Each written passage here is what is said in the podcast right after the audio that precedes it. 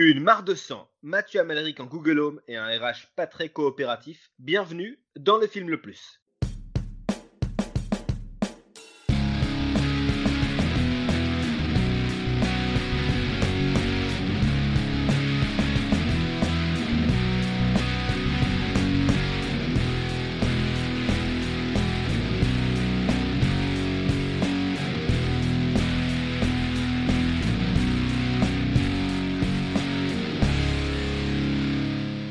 Salut à tous, bienvenue dans le film le plus podcast ciné qui, espérons-le, nous permettra de découvrir ou de redécouvrir certains films. Moi, c'est Pierre et je serai accompagné de mes deux co-séquestrés, à savoir Aurélien. Salut Aurel. Salut Pierrot. Et Alex. Salut les gars, ça va? Pleine Tu forme. Alex. Pas, t'as pas l'air euh, au taquet. Si, tout va bien. Tu vas Alors- pas t'endormir tout de suite. Attends la fin de l'épisode comme d'habitude. Oui, Comme oui, j'attendrai un petit peu, ouais, vous inquiétez pas. Alors, on va respecter une tradition de ce podcast depuis le début. Et là, puisqu'on va parler d'enfermement, je vais vous demander un top 3 des pires endroits où vous retrouvez enfermé. Alex. Vas-y Alex. Alors, euh, dans un micro-ondes, dans un grand 8 pendant un looping, et dans un lit avec Fuller, le cousin de Kevin McAllister, qui a bu un peu trop de Dr Pepper. Enfermement très cinéphile. Parfait. Aurel Ah, Il a bien préparé son truc. euh, moi, je dirais, euh, je sais pas, euh, un, un- un- un local poubelle, euh, une, une cage à lion et, et une personne humaine, quoi. Euh, moi, c'est dans, les, c'est dans les toilettes d'un restaurant de la chaîne El Rancho. Euh, parce que là, après avoir mangé El Rancho, tu fais du Banksy dans ton slip. Ensuite, dans un spectacle de Roland McDan, encore lui. C'est un, petit peu, un petit peu flippant, un petit peu anxiogène. Et non, bah, dernier, un truc assez classique, hein, dans, un, dans, dans, dans un tombeau. Ah, ah, écoute. Peut-être. peu va-t-on en parler? Bon, c'est déjà, le- on est là au quatrième épisode, mais Ouais, il est quand même on a important déjà des-. On a déjà des millions d'auditeurs. Bah, ouais, un million, un million deux, j'ai vu Un million, un million trois bientôt. million 3. Euh, mais bon, quand même, c'est pas parce que c'est un million 3 euh, qu'on va pas faire un petit rappel du concept. Donc, vous le savez, nous sommes trois. Nous avons choisi chacun un film autour d'une thématique précise. Nous allons ensuite débattre selon différents critères, à savoir la réalisation, le scénario, le jeu d'acteur, plus une catégorie bonus qu'on vous dévoilera ensuite. À la fin de l'émission, nous devrons déterminer quel est le film le plus. Et aujourd'hui, nous voulons savoir quel est le film le plus claustro. Mais Pierrot, qu'est-ce qu'un film claustro? Ah, qu'est-ce qu'un film claustro? Alors un film claustro, c'est un film qui nous fait ressentir cette terrible phobie qu'est l'enfermement. D'ailleurs, petite question comme ça, est-ce que vous avez des phobies, vous, vous deux là? Ouais. Ouais, les araignées. C'est pas la salade, toi, Alex? J'étais enfin, gamin, je me suis étouffé avec, mais depuis ça va, maintenant j'en mange. Putain, heureusement qu'il n'y a pas des films sur les salades. Ça doit se trouver. Il y a Euh, pas moi, les tomates tueuses ou un truc comme ça déjà Ah, si, si, avec George Clooney. Ouais, très bon film. L'un de ses premiers, d'ailleurs. Ouais, avec euh, Return to euh, New Ken High ou enfin c'est un, un lycée un peu un peu chelou. euh, je me rappelle plus exactement du titre, mais ouais, c'était un, bon vieux film d'horreur, euh, pas, pas ouf. Mais je l'ai vu, euh, Thomas Tueuse, il est pas si mauvais. En fait, il a, c'est une fausse, c'est une fausse série B, quoi. C'est une... Oui, oui. Ça m'a pas laissé un grand souvenir, moi perso. Non, c'est pas incroyable parce que c'est, généralement, c'est pas vraiment, c'est pas vraiment un nanar du coup. Et toi, Aurel? Euh, moi, c'est la peur du vide. De manière générale, hein, c'est euh, le vertige, mais aussi euh, ça s'entend dans le de podcast. Psych Up aussi. Oui, c'est vrai. Non, mais ouais, je pense que la peur du vide, c'est ma plus ma plus grande ma plus grande phobie. Et toi? Bah, moi, c'est une peur qui m'attire malgré tout, c'est un peu bizarre. C'est-à-dire que faire de la plongée, ça m'attire, mais ça me ferait terriblement flipper de, de rien voir sous mes pieds. Ah, je suis d'accord avec toi, je te rejoins, j'avais fait de la Mhm. plongée euh, aussi, de pas justement de rien voir, d'être euh, dans le bleu. Ah, c'est horrible, c'est oppressant. De l'obscurité, ouais. Bon, on a un ami hein, qui fait de la plongée et j'aimerais en beaucoup en faire avec lui. Peut-être que je dépasserai cette peur. Et voilà, ça n'a rien à voir avec euh, ce qu'on va parler, euh, ce, ce dont on va parler ensuite. On pourrait se faire un film sur les un, un thème sur les films de plongée. J'en ai quelques-uns, si vous voulez. Fleur bleue. Ah ouais, Ouais, oui. bon, peur bleue avec. euh, c'est c'est pas avec Samuel L. Jackson celui-là? C'est un Rainier Lynn. Ouais. Moi, je pensais à 47 Meters Down, où ils font une plongée aussi dans une cage à requins. Ils Ah sont oui. dans les profondeurs et euh, ça, ça part en cacahuète. En bref. Bon, Allez. les gars, on attaque, euh, on attaque le, le morceau. On va commencer par présenter les films. Le premier, du coup, c'est The Descent. The Descent. Alors, The Descent, réalisé par Neil Marshall, c'est un film britannique qui est sorti en 2005 avec euh, les très connus, bien sûr, Shona MacDonald, Nathalie Mendoza, Alex Red et j'en passe. euh, pour le coup, les actrices, je, je ne les connaissais pas et je les ai pas revues depuis. Alors, ce, ce film a, a eu le droit à un petit reboot hein, en 2019, je sais pas si vous l'avez, en 2000, euh, 2009, pardon, je sais pas si vous l'avez vu. Ah, c'est une suite. Ouais, non, c'est une fausse suite, si, euh, si tu regardes bien. Alors, Alors, le réalisa- C'est une vraie suite. sais pas si on, Ouais. d'en Vas-y. parler après. C'est une vraie suite, mais basée uniquement sur le montage américain. D'accord. On Ah oui, va en pas- parler. La fin est modifiée dans le montage américain, et donc ils te font une suite directe, mais vraiment, euh, ça se passe euh, deux minutes après le premier. Ouais. Mais si tu as vu la fin américaine, chose que nous n'avons pas fait puisqu'on a tous vu le montage européen, je pense. Ah, on verra, on verra. Ça se trouve, euh, on n'a pas eu les mêmes sources. Petit mot hein, sur Neil Marshall, le réalisateur, à qui l'on doit, oh, je sais pas si on lui doit vraiment, le reboot de Hellboy en 2019 avec David Harbour. Mon dieu Pourquoi tu prends ça comme premier exemple? Non, il y Il a a fait aussi Centurion avec Michael Fassbender. Et c'était déjà beaucoup mieux. Doomsday avec euh, Malcolm McDowell que, Ah, je n'ai pas vu. que j'adore pour ses imperfections. Ok. Alors, faut savoir que le film est doté d'un tout petit budget, 3 millions, euh, 3 millions de dollars environ. Et il en rapportait 57 millions à travers le monde. À sa sortie, le film a reçu d'excellentes critiques. Il a même eu le droit, il a même remporté le prix, donc le Saturn Award du meilleur film d'horreur. Hein, le Saturn Award, qu'est-ce que c'est? C'est la cérémonie qui récompense les films de SF fantastiques, les films d'horreur. Voilà, donc c'est une récompense qui, qui est quand même assez importante. Voilà, on passe au second film, Buried. C'est Buried, c'est ça. Alors Buried, c'est un film sorti en 2010 et réalisé par Rodrigo Cortés, réalisateur espagnol comme son nom l'indique. Attends, attends, film- attends. T'as pris, pris un réalisateur que tu pouvais facilement prononcer ou quoi? Fait Bah ouais, là j'ai eu de la chance sur ce coup-là. Donc le film a coûté aussi euh, 3 millions de dollars, comme The Descent.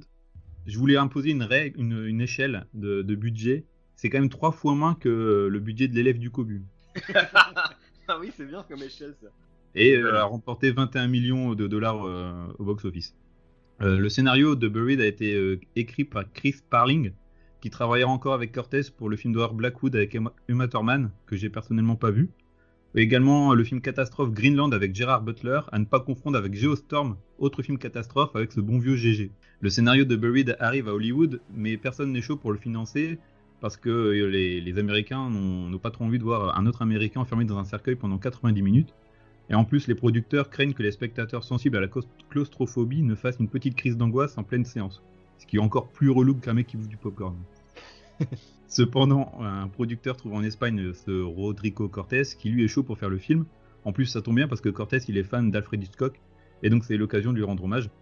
Hitchcock avait déjà réalisé en 1944 le film Lifeboat, un huis clos sur un bateau de survie. Et il aurait également fait un film qui se passe uniquement dans une cabine téléphonique. Finalement, ça sera Joel Schumacher qui va le faire dans Phone Game avec Colin Farrell, qui, dans mes souvenirs, n'était pas un si mauvais film que ça. Mais du coup, avec Buried, Rodrigo Cortés fait encore mieux que Hitchcock ou Schumacher, car il nous enferme pendant 90 minutes dans un cercueil avec Ryan Reynolds dans le désert irakien. Le tournage n'aura duré que 17 jours dans un studio à Barcelone. Le film a été présenté à Deauville en 2010, où il recevra le prix de la critique internationale au Festival européen du film fantastique de Strasbourg, où il remporte le Méliès d'argent, ainsi que le Méliès d'or au Festival international du film de Catalogne. Voilà, c'est tout pour moi et pour Buried. Euh, le dernier film, c'est Oxygène, film français sorti le 12 mai dernier sur Netflix avec Mélanie Laurent et euh, la voix de Mathieu Amalric. C'est un film écrit par Christy Leblanc, pour qui c'est le premier scénario, qui faisait partie pendant un petit moment de la fameuse Blacklist à Hollywood, qui est donc euh, ces projets euh, présentés comme euh, à fort potentiel, mais qui n'ont pas encore trouvé de, de production. comme pour Buried, hein, c'était, euh, je l'ai pas mentionné, mais c'était ça aussi. Il a été réalisé par un certain Alexandre Aja, fils d'Alexandre Arcadi.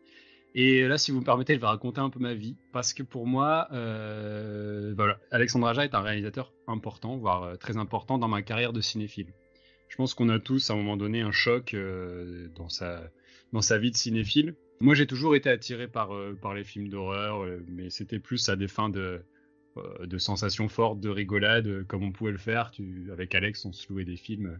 Quand on se voyait le week-end, on allait en vidéoclub, on s'est loué des films comme Le Prochaune ou des conneries comme ça. Je sais pas si La main qui tue.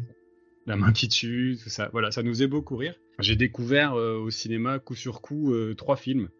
Euh, donc qui étaient Creep de Christopher Smith, The Descent, et puis j'ai découvert euh, le remake de La Colline à des yeux par Alexandre Aja. Et en fait, c'est vraiment à partir de ce moment-là que euh, j'ai pris conscience de tout ce que le cinéma d'horreur et le cinéma fantastique pouvaient apporter en termes de narration, en termes de liberté, de ton, de sensations que ça pouvait procurer en tant que spectateur sur un grand écran.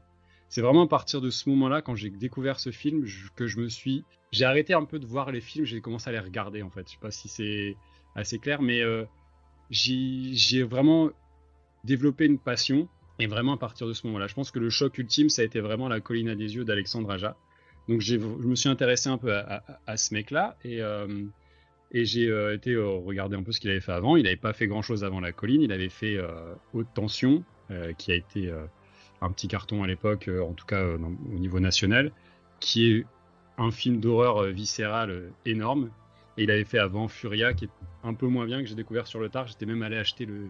DVD était même pas sorti en France, j'avais dû aller le trouver aux États-Unis alors que c'est un film français. Et je me suis, du coup, j'ai beaucoup suivi sa carrière et, tous ses films. Et encore aujourd'hui, ça reste un événement pour moi quand un film d'Alexandre Aja sort au même titre. Il y, a, assez peu de réalisateurs comme ça, euh, en tout cas les réalisateurs récents, euh, euh, des réalisateurs que j'ai pas dû vraiment rattraper.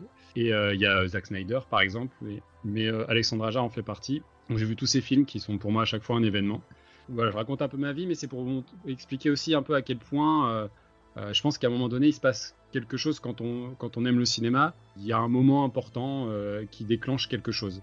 Moi, c'était vers 18-19 ans quand j'ai découvert ce, film-là où, où, je, où ça, ça, a vraiment marqué une tournure pour moi. Et je vous en parle aujourd'hui, donc parce qu'il a donc réalisé le film Oxygène, dont on va parler, qui devait à la base être réalisé par un autre réalisateur, Frank Calfoun, euh, qui est un peu le, faiseur euh, d'Alexandre Aja en tant que producteur, euh, puisque Alexandre Aja produit aussi des films. Il a produit notamment Deuxième sous-sol et Maniac, le remake de Maniac avec Elijah Wood, que je vous conseille aussi en, un film en vue subjective. Et donc c'était Frank Calfoun qui réalisait, et donc c'était prévu que lui réalise le film avec une production américaine classique. À l'époque, Alexandre Aja était sur un autre projet. Il y a eu le, il y a eu le confinement, et du coup, son projet est tombé à l'eau. Et euh, il est revenu vers ce script-là dont il avait eu connaissance, donc qu'il devait produire. Et il est allé voir euh, sociétés de production, il est allé voir Netflix. Et Netflix a dit, euh, ben, on peut le faire maintenant en production française. Et donc ça, c'est assez étonnant parce que c'est aussi un tournant quelque part parce que une production française pour un script comme ça qui tournait aux États-Unis, c'est une scénariste américaine tout est parti comme ça et ils ont lancé ça donc en région parisienne avec des acteurs français, avec euh, des techniciens français. Euh, je pense par exemple euh, au technicien, des effets spéciaux Olivier Afonso qui a réalisé le film Girls with Balls, qui s'occupe là de tout ce qui est effet gore qu'on voit dans le film. Donc tout est, tout est, tout est français et produit par et pour Netflix. Donc ça a été tourné en pleine période de confinement et le sujet s'y prête euh, vraiment bien pour le coup. Et très Frenchy parce qu'on retiendra aussi la petite participation de Bruno Solo. Alors peut-être ah, peut-être qu'on n'a pas vu la même version, je vois vos visages. Euh, ah. Bruno Solo. Bah, à la fin du film, non? Non, bah, non j'ai dû voir un autre truc. ah merde, tu t'es trompé de film, on va pas parler de la même chose. Euh, voilà, je vais euh, aller un peu plus vite maintenant. Donc, euh, finalement, le film est produit en, avec Noumi Rapace qui devait normalement interpréter le personnage principal. Amazon. toujours secondé, donc Alexandre Aja est toujours secondé par son copain, enfin quasiment toujours son copain Grégory Levasseur, qui est donc son réalisateur de seconde équipe. et voilà, ils réalisent tous leurs films ensemble. Ils se connaissent depuis le collège et on, fait leur, leur cinéphilie ensemble également. Et voilà, je pense que j'ai déjà dit beaucoup de choses. Je suis désolé d'avoir été long, mais je sais pas si vous. couper, hein, t'inquiète pas. Ouais, ouais, pas de problème. Non, non, dévoile pas trop. Tu vois, c'est sûrement, voilà, sûrement, réutiliser les choses. Sur le film, mais, mais, du coup, je voulais un peu savoir, est-ce que vous, euh, vous avez des, euh, des films comme ça ou des réalisateurs, des, des, chocs qui vous ont marqué en tant que cinéphile et qui, euh, qui ont un peu changé votre vision du cinéma? J'étais enfant, du coup, ça n'a pas changé ma manière de voir les, les films, comment c'est fait, tout ça.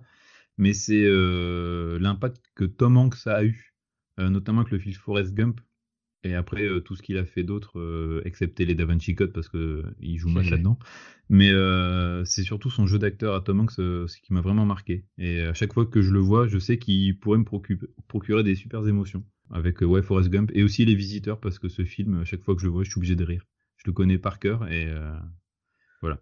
Mais après, là tout de suite, ouais, je vois pas de réalisateur qui m'a vraiment marqué. Moi, j'ai eu, deux, j'ai eu deux chocs. Le premier, c'était quand j'étais tout, tout gamin, c'était Jurassic Park. D'une, parce que j'étais passionné par les dinosaures, à peu près comme tous les gamins de notre époque. Et puis deuxièmement, j'avais vu le making of.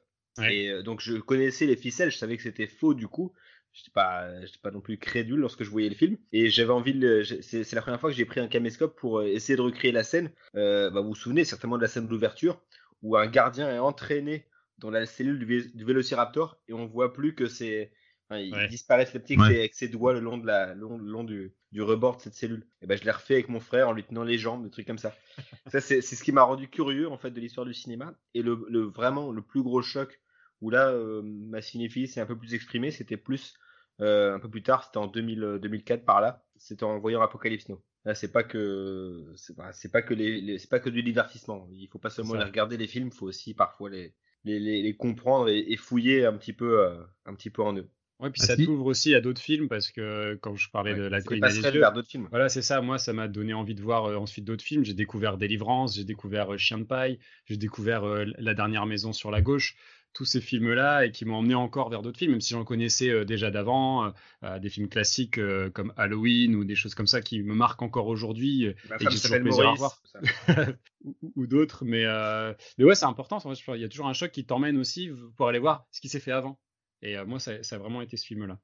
Tu voulais rajouter quelque chose, Alex? Ouais, c'est, je repense à ça. C'est, euh, il y a un truc, un tournant aussi, c'est pour voir comment les films ont été faits et quelque chose qui m'intéresse, c'est tout ce qui est making of et euh, comment sont faits les effets spéciaux, euh, les cascades et tout ça. C'était avec le film. Euh, euh, le making of de Léo Mattei. Ah bah oui, Non, Il était pas encore là. C'était la première et la dernière de, de l'émission, d'accord? Il y a intérêt. Ouais. Et euh, non, ce que je voulais dire, c'est euh, le, il y avait le, le DVD qui était sorti, une Mission Impossible 2 à l'époque. Et il était euh, fou ce DVD parce que tu avais des bonus à foison et notamment euh, tout un making-of sur euh, comment les scènes avaient été faites avec le couteau euh, juste au niveau de l'œil de Tom Cruise. Je sais pas si vous vous rappelez de cette scène à la fin euh, sur la plage, les scènes de cascade en moto.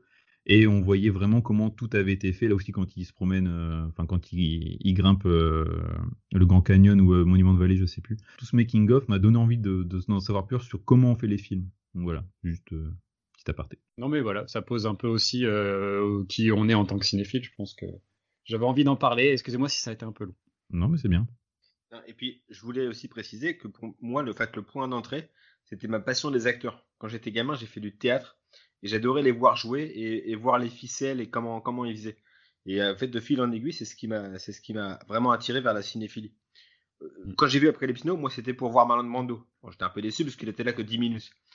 Mais euh, on va le laisser là après Now parce qu'on va sans doute en reparler dans un podcast. euh, Futur. Peut-être, peut-être. Certainement. Mais je, je vois, je vois ton, ton, ton parcours. J'étais, moi, moi, gamin, c'était Pierce Brosnan. Il faut savoir. Bah, si, James Bond et tout ça. hein. Ah, c'est ça. C'est marrant, Alex, c'était Thierry Beccaro. Et- et les routes sont assez différentes les unes des autres. Bon, ben Bon. voilà, les présentations sont faites. Je pense qu'on peut maintenant passer à Voilà. la bataille. Allez, c'est Let's parti. go.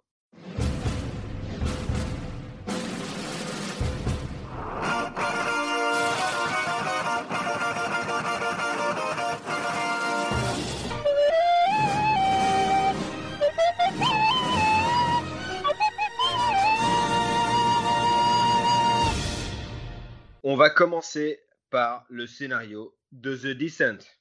Un petit résumé de The Descent. Alors, un an après un accident de voiture, euh, ma foi bien hardcore, euh, qui coûtait la vie euh, à euh, son mari et à sa fille, Sarah retrouve aux Appalaches, donc cette célèbre chaîne de montagne américaine, sa meilleure amie Juno, qui a organisé pour elle une rando spéléo afin de retisser des liens avec elle. Accompagnée de trois autres amis, elles vont alors plonger au cœur de l'enfer. Alors, Alors, est-ce que c'est pas un résumé halluciné? Euh, c'est un résumé que j'ai retravaillé ce- ce- avec différentes bases. Mais il y a du halluciné dedans, je à vous préciser. Saupoudré d'halluciné, comme ça. Vous avez pensé quoi du scénario? De la merde. euh, Enfin, je vais développer ensuite, mais euh, assez, assez, assez mauvais. Mais euh, On a perdu Alex. Je m'attendais pas à ce que ça soit aussi direct, quoi. ah. Il va y avoir de la bagarre. hein. Euh, je vais développer ensuite, hein, mais je, je veux d'abord recueillir vos avis. euh. Oh, moi, c'était direct. C'était direct. donc. Euh, bah, allez, vas-y, je commence. Ben, pour moi, je trouve que déjà un film dans une grotte, c'est quelque chose qu'on n'a pas vu souvent au cinéma. Euh, après, le casting 100% féminin aussi, donc euh, un peu le cumul des deux, tu te dis, bon, ça pourrait être intéressant. Et le problème, euh, je vais partir euh, dans, les petits soucis a, je trouve que euh, c'est toujours un peu la même chose dans ces films d'horreur, c'est que tu as les personnages, ils sont toujours clichés, tu vois. Juno, ben, c'est la méchante. Holly, c'est un peu la. Euh, mais elle se, casse la, casse gueule comme une coconne et elle se pète la jambe. Sarah, c'est la traumatisée. Et après, les autres personnages, tu sais même pas leur nom. Enfin, j'arrive pas à remettre un nom dessus. La base est bien, mais après, l'exécution, euh, c'est assez classique pour un film d'horreur. Il y, a, plein de problèmes dans ce film, mais c'est pas. On va parler vraiment là du scénario, de l'histoire, du récit. Le gros souci, c'est que moi, j'y crois pas. Ça, m'ennuie. Euh, la façon dont, on, sont écrits les dialogues, c'est tellement convenu. On a vu ça, mais dix mille fois. Enfin, c'est horriblissime. Tous les personnages sont hyper mal écrits. Même le personnage central, hein, euh, en principe, c'est celui qui est censé nous guider à travers son périple, à travers ses souffrances. Sarah, euh, Karine Viard du pauvre, au passage, mais elle sert à rien du tout. Euh, limite, c'est plutôt Juno hein, qu'on qu prend, euh, prend en affection parce qu'elle a, elle a, ses capacités physiques incroyables, machin. Euh, non, je sais pas. En fait, les, les, les cinq filles qui y sont, euh, je, je, je, je, comprends pas leur amitié et j'y crois pas et j'ai pas envie d'être avec elles du tout. Je ne les soutiens pas du début à la fin. Bah, t'as l'impression qu'elles se connaissent pas vraiment en fait pour des amis de longue date. Je sais pas. Je trouve ah, au début dans la cabane. Euh... Après, ce qui est vrai, ce qui est vrai, finalement, elles se connaissent pas toutes. Ouais. Mais euh, moi, il y en a deux qui se connaissent très bien, mais on ressent pas vraiment une, une complicité. Alors aussi, tout de scénario après euh, qui qui colle pas vraiment avec le réel. Moi, ça, ça, ça me fait pas décrocher, mais un petit peu quand même. Quand tu te prends une mine jusqu'à 5 heures du mat et euh, on t'invite à faire de la spéléo à 7 heures le lendemain, non, non, t'y vas pas, t'annules. t'annules. Et puis, Sachant euh, que t'emmènes quand même une de tes copines qui arrive pas à faire le deuil de, de la mort de son mari et de sa fille. Ouais, parce qu'il faut voir ça aussi. C'est. Euh, peut-être pas la meilleure idée, quoi, d'emmener sa, cette amie faire de la. C'est passé qu'il y a un an, elle a vécu la, la, pire douleur que peut vivre un être humain, à savoir perdre son enfant ou son, ou son conjoint. Dans une mort, la destination finale. Hein. Ah ouais, le mec il se prend des tiges à travers la tronche, c'est terrible. Euh, non, voilà. Après, il y a aussi l'apparition, euh, je sais pas si on peut en parler déjà, mais l'apparition de, de, de, ces créatures. Les crawlers. Les crawlers qui sortent un petit peu de nulle part. Après, bon, bah, ça, ça me dérange pas parce que c'est le but, c'est un film de genre. Mais je trouve que leur leur leur, leur, enfin, je sais pas, leur intervention un petit peu, enfin, n'a pas vraiment, franchement d'utilité. En fait, moi, je pensais voir un film de spéléologie où toute la peur serait fondée sur la claustrophobie. Et finalement, vu que le réalisateur est assez, euh, il est un pitre, euh, du coup, il ajoute des trucs en plus. Mais ça aussi, pareil, en réalisation, je vais, je vais en parler. Mais voilà, le, pour moi, le scénario bidon, pas très lisible, et puis euh, surtout les personnages hyper mal écrits. Quoi. Moi, je trouve, tu vois, les crawlers, euh, c'est bien qu'il y ait un peu de mystère. On ne sait pas si c'est trop des, des, des, mineurs ou des fans des, des grottes de Lascaux. Si, après, mais, en effet, je me suis fait plein de théories. Et du coup, c'est bien tellement de théories que bah, c'est bien aussi que les mecs te mettent des scénarios ouverts, mais, mais ouais, t'as un peu, un peu mystère, dirait... sinon euh, c'est un ouais, peu. Ouais, bien sûr. D'ailleurs, je trouve que les crawlers font le même bruit que les clickers dans Last of Us. Je sais pas si vous avez fait Last of Us. Ouais, mais ils ressemblent aussi un petit peu à les Urukai, mais bébés à oui. leur naissance. Euh, ben ouais, je trouve que tu as bien résumé euh, mon ressenti. Je suis un peu je suis assez d'accord avec toi, Pierre, sur ce coup-là. Donc une belle crotte en termes de scénario. Vous avez fini les haters? Là, c'est bon, je peux intervenir? On parlera de, on parlera de la fin après, euh, parce qu'il y aura des choses à dire aussi sur le scénario à la fin. Mais vas-y Aurélien, euh, fais-toi plaisir. C'est bon? Je suis absolument pas d'accord avec tout ce que vous avez dit. Je trouve que vous êtes réducteur au possible et que vous faites, euh, vous faites du bashing gratuit. Alors déjà, The Descent, bah, moi je trouve ça mortel euh, de base. Euh, je pense que c'est quand même un film qui prend le temps de, de, présenter son univers, qui prend le temps de présenter ses personnages. ça, on comprend ça, assez au début. Tu voilà. les vois dans la, dans, dans, la, dans la cabane et tout ça, je suis d'accord. Ouais. On, on, voit même, voilà, on, le, le, trauma, on, on, le prend un peu en pleine face au début du film, c'est-à-dire que on, comprend que c'est des copines qui sont fans de sensations fortes. On a entendu la bière là. Euh, Colline, j'en reviens une. Alors, on parlait de la colline à des yeux, j'avais une vanne là-dessus, j'ai oublié de la faire. Bref. Euh... Au début du film, on, voilà, on nous montre tout de suite que euh, ben, c'est euh, trois amies qui sont fans de, de, sensations fortes, elles font du rafting, voilà. On comprend vite qu'il euh, y a une des amies qui est un peu une, grosse connasse, puisque on comprend assez vite qu'il y a un lien avec euh, le mari de, du personnage principal, donc du personnage de Sarah. Euh, c'est assez rapide l'accident, euh, on le prend en pleine tronche. Euh, quand tu le découvres pour la première fois, tu le vois pas venir, hein, sincèrement. C'est vrai que c'est gore, c'est euh, un vrai trauma. Et après, on t'entraîne. tu veux pas venir? Lorsqu'ils discutent, ils regardent pas la route? non, non, mais. Et devant, t'as un camion qui tient, qui transporte mais... des tiges. Bon. Sachant que c'est un film d'horreur, bon. A priori, il y aura des tiges dans les tronches, à mon avis.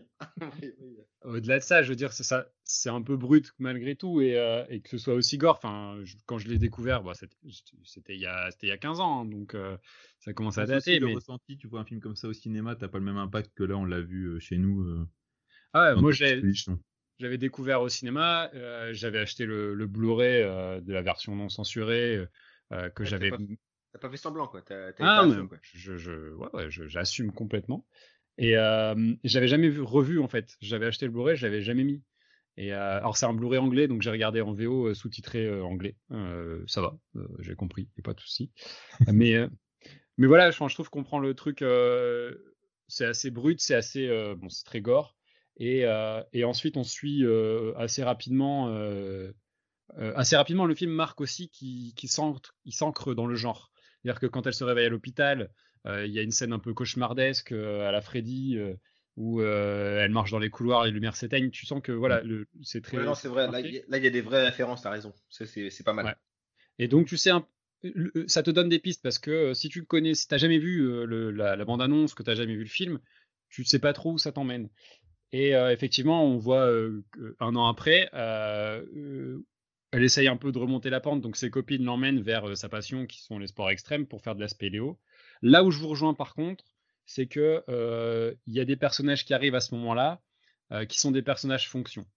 Je pense que c'est des personnages qui sont là pour faire de la chair à canon par la suite, et que finalement, les personnages auxquels on va s'intéresser, ce sont les trois personnages qu'on voit au début, enfin, les trois filles qu'on voit au début.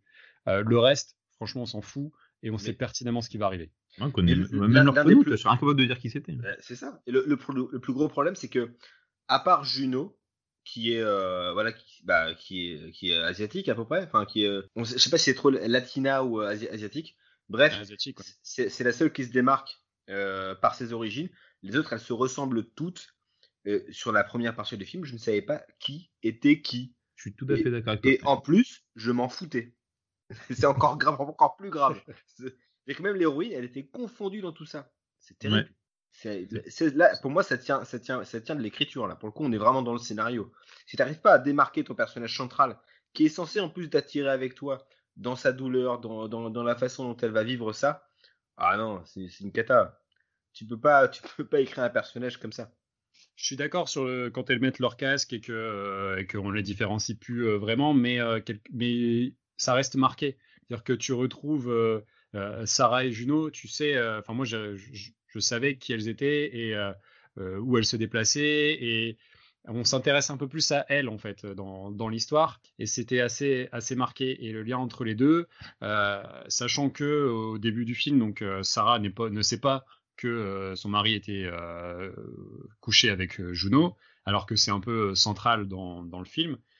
Alors, Eh je suis ben, tu vois, que- ça, je l'ai Ouais. pas du tout percuté dans le film. De quoi? Ben, Ah, la une tromperie relation. Ouais. Ah si, la, trom- la tromperie, c'est assez clair. hein. Je devais Très- faire autre très chose. clair. Je devais faire quelque- autre chose. J'ai même pas percuté. Du Alors, coup, je comprends mieux la fin du film. euh, Quelle version t'as- vu? T'as pion- t'as pioncé, toi. Ouais, je pense, dû alors attends, parce que peut-être que t'as pas vu, parce que je sais qu'il y a plusieurs montages du film aussi. Parce que euh, au début du film, tu vois euh, à travers les regards entre le mari de Sarah et Juno, quand il lui enlève son casque après le rafting, etc. Tu comprends assez vite. Euh, Putain, non, je suis passé complètement à côté. bah, donc, tu l'as vu la scène de rafting au début? Oui, oui, d'ailleurs, j'ai trouvé ça chiant parce que c'était vachement épileptique comme montage. Euh, je vais peut-être écrire ça du coup dans mes notes et du coup, j'ai pas vu les regards. Euh, parce que s'il est dans le vague quand il a son accident, c'est lié en fait. Et, d'accord. et le pendentif, quand même, le pendentif avec la phrase que sortait Love Each Days, c'était la phrase que sortait le mari de Sarah. Elle le dit, c'était. euh, Ouais, t'as quand même pas mal d'indices, Alex. T'as beaucoup, pas beaucoup d'indices. à côté. parce que c'est un peu central en fait, si tu veux, dans le film. Sinon, tu, ça explique pas à un moment donné ce qui se passe à la fin du film, quoi. Bah, c'est ça, ouais, du coup, je comprenais pas pourquoi. euh, Ah bah bon, voilà. d'accord. Mais cela dit, Aurélien, c'est pour moi, ça, ça ne pardonne pas le, enfin, le fait que le film, pour moi, est très mal écrit. Alors, en, en revanche, un truc que que- qu'il faut louer, je pense. Je vais pas faire un collabo en disant que là, un, un film avec des femmes en héroïne, c'est super. Là, pour le coup, c'est- c'est c'est top. En plus, c'est novateur. C'était en 2005. Ouais, c'est ça, ouais, ça pour le coup. ça ouais. C'est un casting 100% féminin. Si, euh, je dis ça, c'est suivi euh, en 2006, je crois, Tarantino qui fait euh, Boulevard de la mort, qui reprend un peu euh, voilà ce concept de, de, de bande de, de bande de femmes, euh, femmes fortes et aventurières. non, pour le coup, faut, faut le saluer. Et ça, ça, ça tient ah. du scénario aussi. C'est un point de vue qui est fort. C'est un point de vue qui est fort et qui, et, et, qui trouve Enfin, c'est pas euh, artificiel comme euh, peut l'être euh, la scène de Avengers avec les super-héroïnes, tu vois. C'est c'est vraiment, il fallait le mettre, il fallait le, mettre, le shot à faire. Il fallait cocher le hashtag MeToo. C'était différent à l'époque. Parce que là, en plus, les, les, filles sont écrites, c'est pas des filles extraordinaires, c'est juste des filles sportives. On, les, on les montre pas en super-héroïnes. Elles n'ont pas des capacités extraordinaires. Elles sont juste très sportives et puis basta. Quoi. Et mm. puis elles ont une passion qui est, qui est peu commune. Euh, en tout cas dans le cinéma. Et toujours sur l'histoire, je trouve que justement, il t'emmène euh, dans un premier temps dans une histoire euh, de, de relations entre, enfin voilà, d'amitié et de, deuil et de, recherche aussi de, dépassement de soi pour dépasser le deuil, etc. Il t'emmène dans cette grotte. L'histoire est déjà un peu suffocante à ce moment-là parce que y a, ça dure bien une heure hein, où on ne voit aucune créature et la menace c'est réellement la grotte. Et je trouve que déjà à ce moment-là, tu t'es pris dans le film et, euh, et tu suis ces personnages-là. Enfin, en tout cas, moi, euh, je, comme on est sur le thème de, de la claustrophobie, euh, il y a vraiment des scènes dans des passages dans certains boyaux où tu t'es avec elle, tu, où le stress il vient de là. Ouais, mais alors là, ça, tient plus presque de la réalisation. Ouais, oui, mais, mais, on, va en parler dans la réalisation, mais, mais quelque part, l'histoire t'emmène d'abord sur cette, euh, sur ce, voyage euh, euh, spéléologique et avant de t'emmener vers l'horreur pure en fait. Et c'est ça que je trouve intéressant, c'est que il te crée ce stress-là dans un premier temps, et à un moment donné, il t'emmène vers autre chose qui est qui a un côté beaucoup plus rentre dedans, beaucoup plus bourrin, ok. Et du coup, c'est plein. Mais c'est un peu à l'image aussi du cinéma de Neil Marshall, parce que c'est lui qui a écrit le film aussi. je ne veux pas vous dire que c'est un mec qui est hyper subtil. Euh, il suffit de voir, euh, il suffit de voir ses autres films. Il suffit de voir Centurion, il suffit de voir euh, Doomsday. Après, il a aussi réalisé les, meilleurs épisodes de Game of Thrones ou de Westworld. Donc c'est quand même pas n'importe qui non plus. Mais oui, il y a le côté bourrin. Après, moi, j'aime ça. Peut-être que ça parle moins à, d'autres. Moi, j'ai vraiment, vraiment aimé ça. Mais je trouve que justement, il prend le temps de présenter ses personnages, de les amener dans une situation c'est pas juste euh, un slasher en fait. Il va pas te raconter une histoire où euh, hop, les filles descendent, il y a des créatures, elles vont se faire buter une par une. En effet, je suis d'accord, il y va crescendo, tu as raison Aurélien, il y va crescendo, mais seulement je suis pas d'accord du tout avec toi sur l'histoire de présentation des personnages.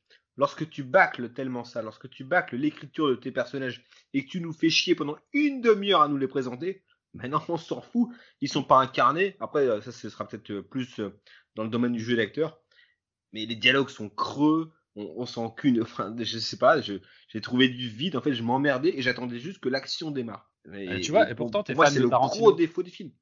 Ah, mais alors, c'est très différent Tarantino. Et ah, bah, excuse-moi. Mais... Les deux, hein. Ah, bah attends, non, non, mais quand on parle de dialogues qui servent à rien, tu parlais de Boulevard de la Mort. Ouais, mais c'est des dialogues qui sont bien écrits. Ouais. Et là, il n'y a rien du tout. C'est du, du, téléfilm. C'est de la télé c'est une cata. Franchement, même Léo Maté, ah, encore une fois, excusez-moi. ah non, j'avais dit, j'avais J'arrête, je t'ai coupé, je t'ai coupé.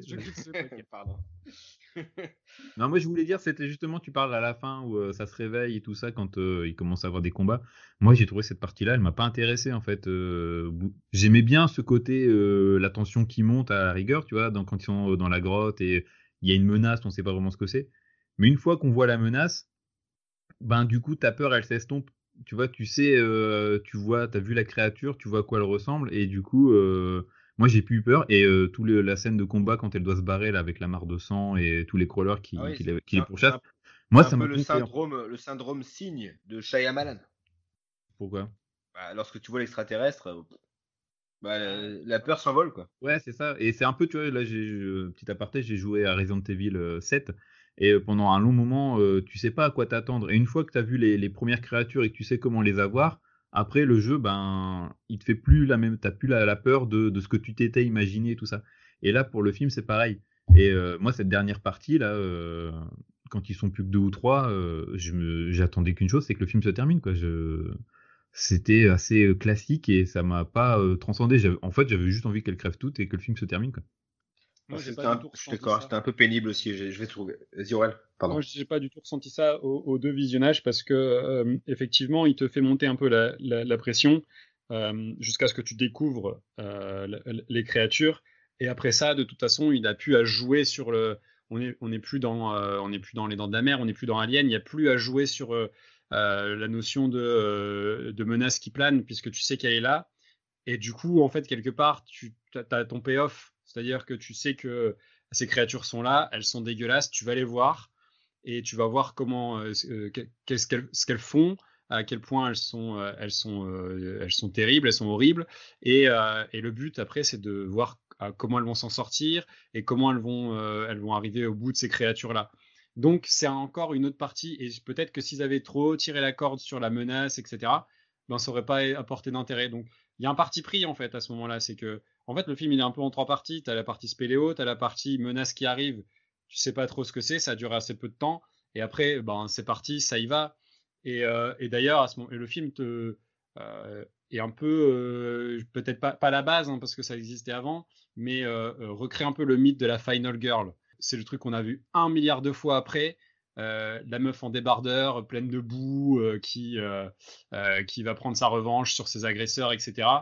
moi, quand j'ai vu ce film-là, c'était, ça commençait à arriver en fait. Donc c'était un peu, c'est à partir de là où on a vu vraiment les choses se développer. Et c'est, je pense que c'est un film aussi qui a été important par rapport à ça et qui a lancé une mode par, la suite. Après, il y a aussi l'histoire de, bah, de, combattre son deuil, puisque c'est le cas du personnage de Sarah. combattre son deuil par la, par l'extrême violence, euh, aller quasiment dans, dans, dans, le, au centre de la Terre pour euh, faire rejaillir euh, tout ce qu'elle a en elle. Ça, pour le coup, c'est pas mal. Mais je trouve qu'en termes, voilà, de scénario, j'ai trouvé ça très, assez fébrile. On peut parler de la fin du film, puisque donc la fin que nous avons vue, pour être clair, attention spoiler si vous voulez pas entendre ce qui se passe, on nous donne de faux espoirs à la fin. C'est-à-dire qu'on nous fait croire qu'elle sort, finalement elle se réveille, elle est toujours dans la grotte et il n'y a pas d'espoir. Donc on sait qu'elle va mourir euh, dans cette grotte-là. Euh, elle a une vision aussi de, sa fille. Et elle a une vision de sa fille. Euh, en même mm. temps, oui, c'est, on parlait du deuil. On, est aussi dans cette représentation-là. Et donc, à la fin, on sait qu'elle s'en sort pas, sachant que dans le montage américain, elle, elle, sort de la grotte, elle reprend la voiture et elle survit.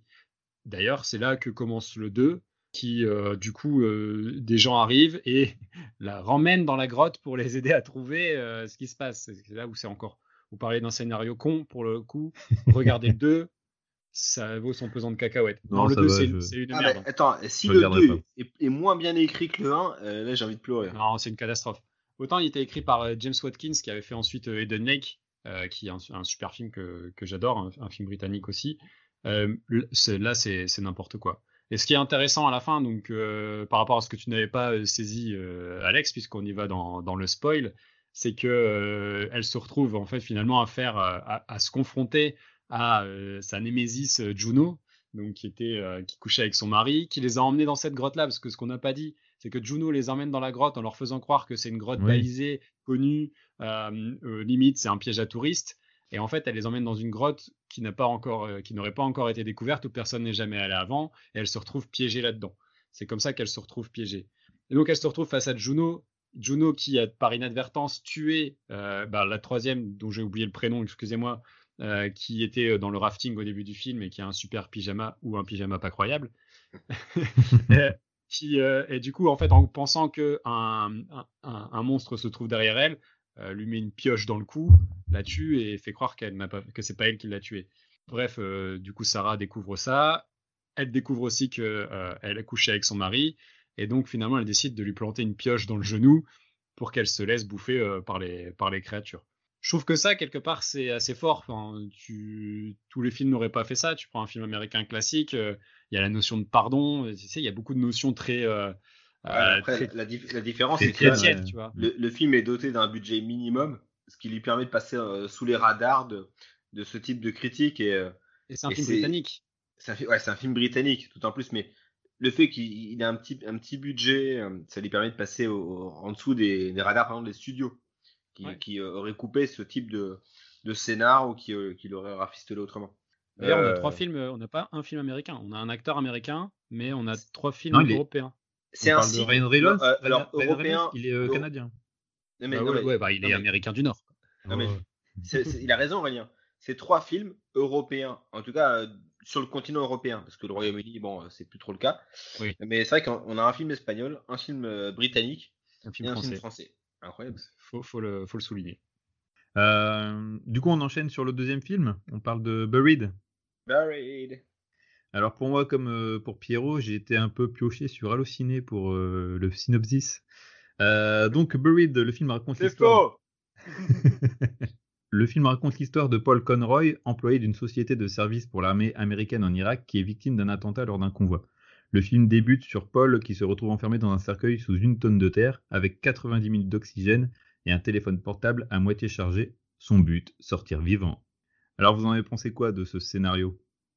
C'est un, tour de force, euh, Buried, euh, en, en termes d'écriture, parce que euh, le film dure une heure et demie, euh, il se passe dans une boîte, il y a des, euh, euh, procédés qui seront dont on parlera tout à l'heure, qui permettent aussi de, de maintenir l'intérêt du spectateur, mais il faut trouver des péripéties pendant une heure et demie dans une boîte. Et euh, là, effectivement, euh, tout est euh, distillé par petites touches. Il y a des petits objets qui sont présents dans ses poches. il y a, on a dit, un- il y a un téléphone portable. il y a un briquet. Il y a. Et, et pas n'importe quel téléphone portable. Non, c'est un Un BlackBerry. Blackberry. Ouais, c'est important. Très endurant. Tout à fait. Non, c'est important. Bah, tu as raison de le dire parce que c'est à travers, en fait, l'histoire se raconte aussi euh, euh, et se vit, le stress se vit à travers ces détails-là. Mm. Euh, C'est-à-dire qu'il y a un inventaire de tout ce qui est disponible dans sa poche ou au fond de, au fond de la cale et il y a la notion de ressources.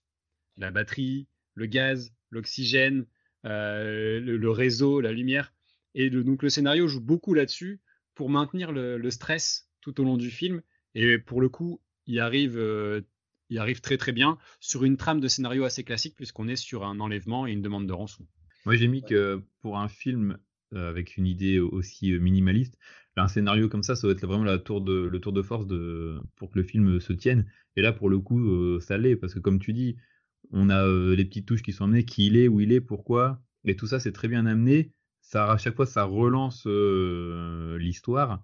Et, euh, non, ouais, c'est vraiment balèze comme scénario. Pourtant, même comme tu dis, si c'est très simple, c'est très bien amené. Euh, moi, en termes de, de, scénario, bah, je, suis, je suis plutôt d'accord avec vous. Euh, même, je dirais que c'est, moi, j'ai trouvé extraordinaire ce, ce, scénar. Parce que, enfin, passionner le public autour d'un scénario, autour d'un autour sujet aussi simpliste qu'un mec enfermé dans une boîte, bah, en effet, je trouve, ça- je trouve que c'est, monumental. C'est quasiment du jamais vu. Euh, alors, je, je le dis, euh, peut-être que je le dis un peu trop tôt dans le podcast, mais moi, je l'ai vu à sa sortie et je l'ai vu d'ailleurs avec Alex, Ouais. ici présent, euh, au cinéma. Le film nous avait vraiment littéralement laissé sur le cul, quoi. On est Euh, sorti de la salle, je me souviens, on était, euh, on suffoquait un petit peu, tu vois. On avait vraiment l'impression Ouais. d'avoir été enfermé. Surtout qu'on était dans une salle assez petite à l'UGC Lille, pour être précis. On avait vraiment ressenti cette, cet enfermement. C'était vraiment un, ouais, un, un, vrai, un vrai moment euh, de cinéma pour le coup. Et surtout, tu vas de surprise en surprise, enfin dans le scénario, et, et qui sont voilà, assez crédibles par rapport à l'histoire qui nous est contée. Ouais. C'est-à-dire que tu crois tout le temps, tout le temps, tu crois.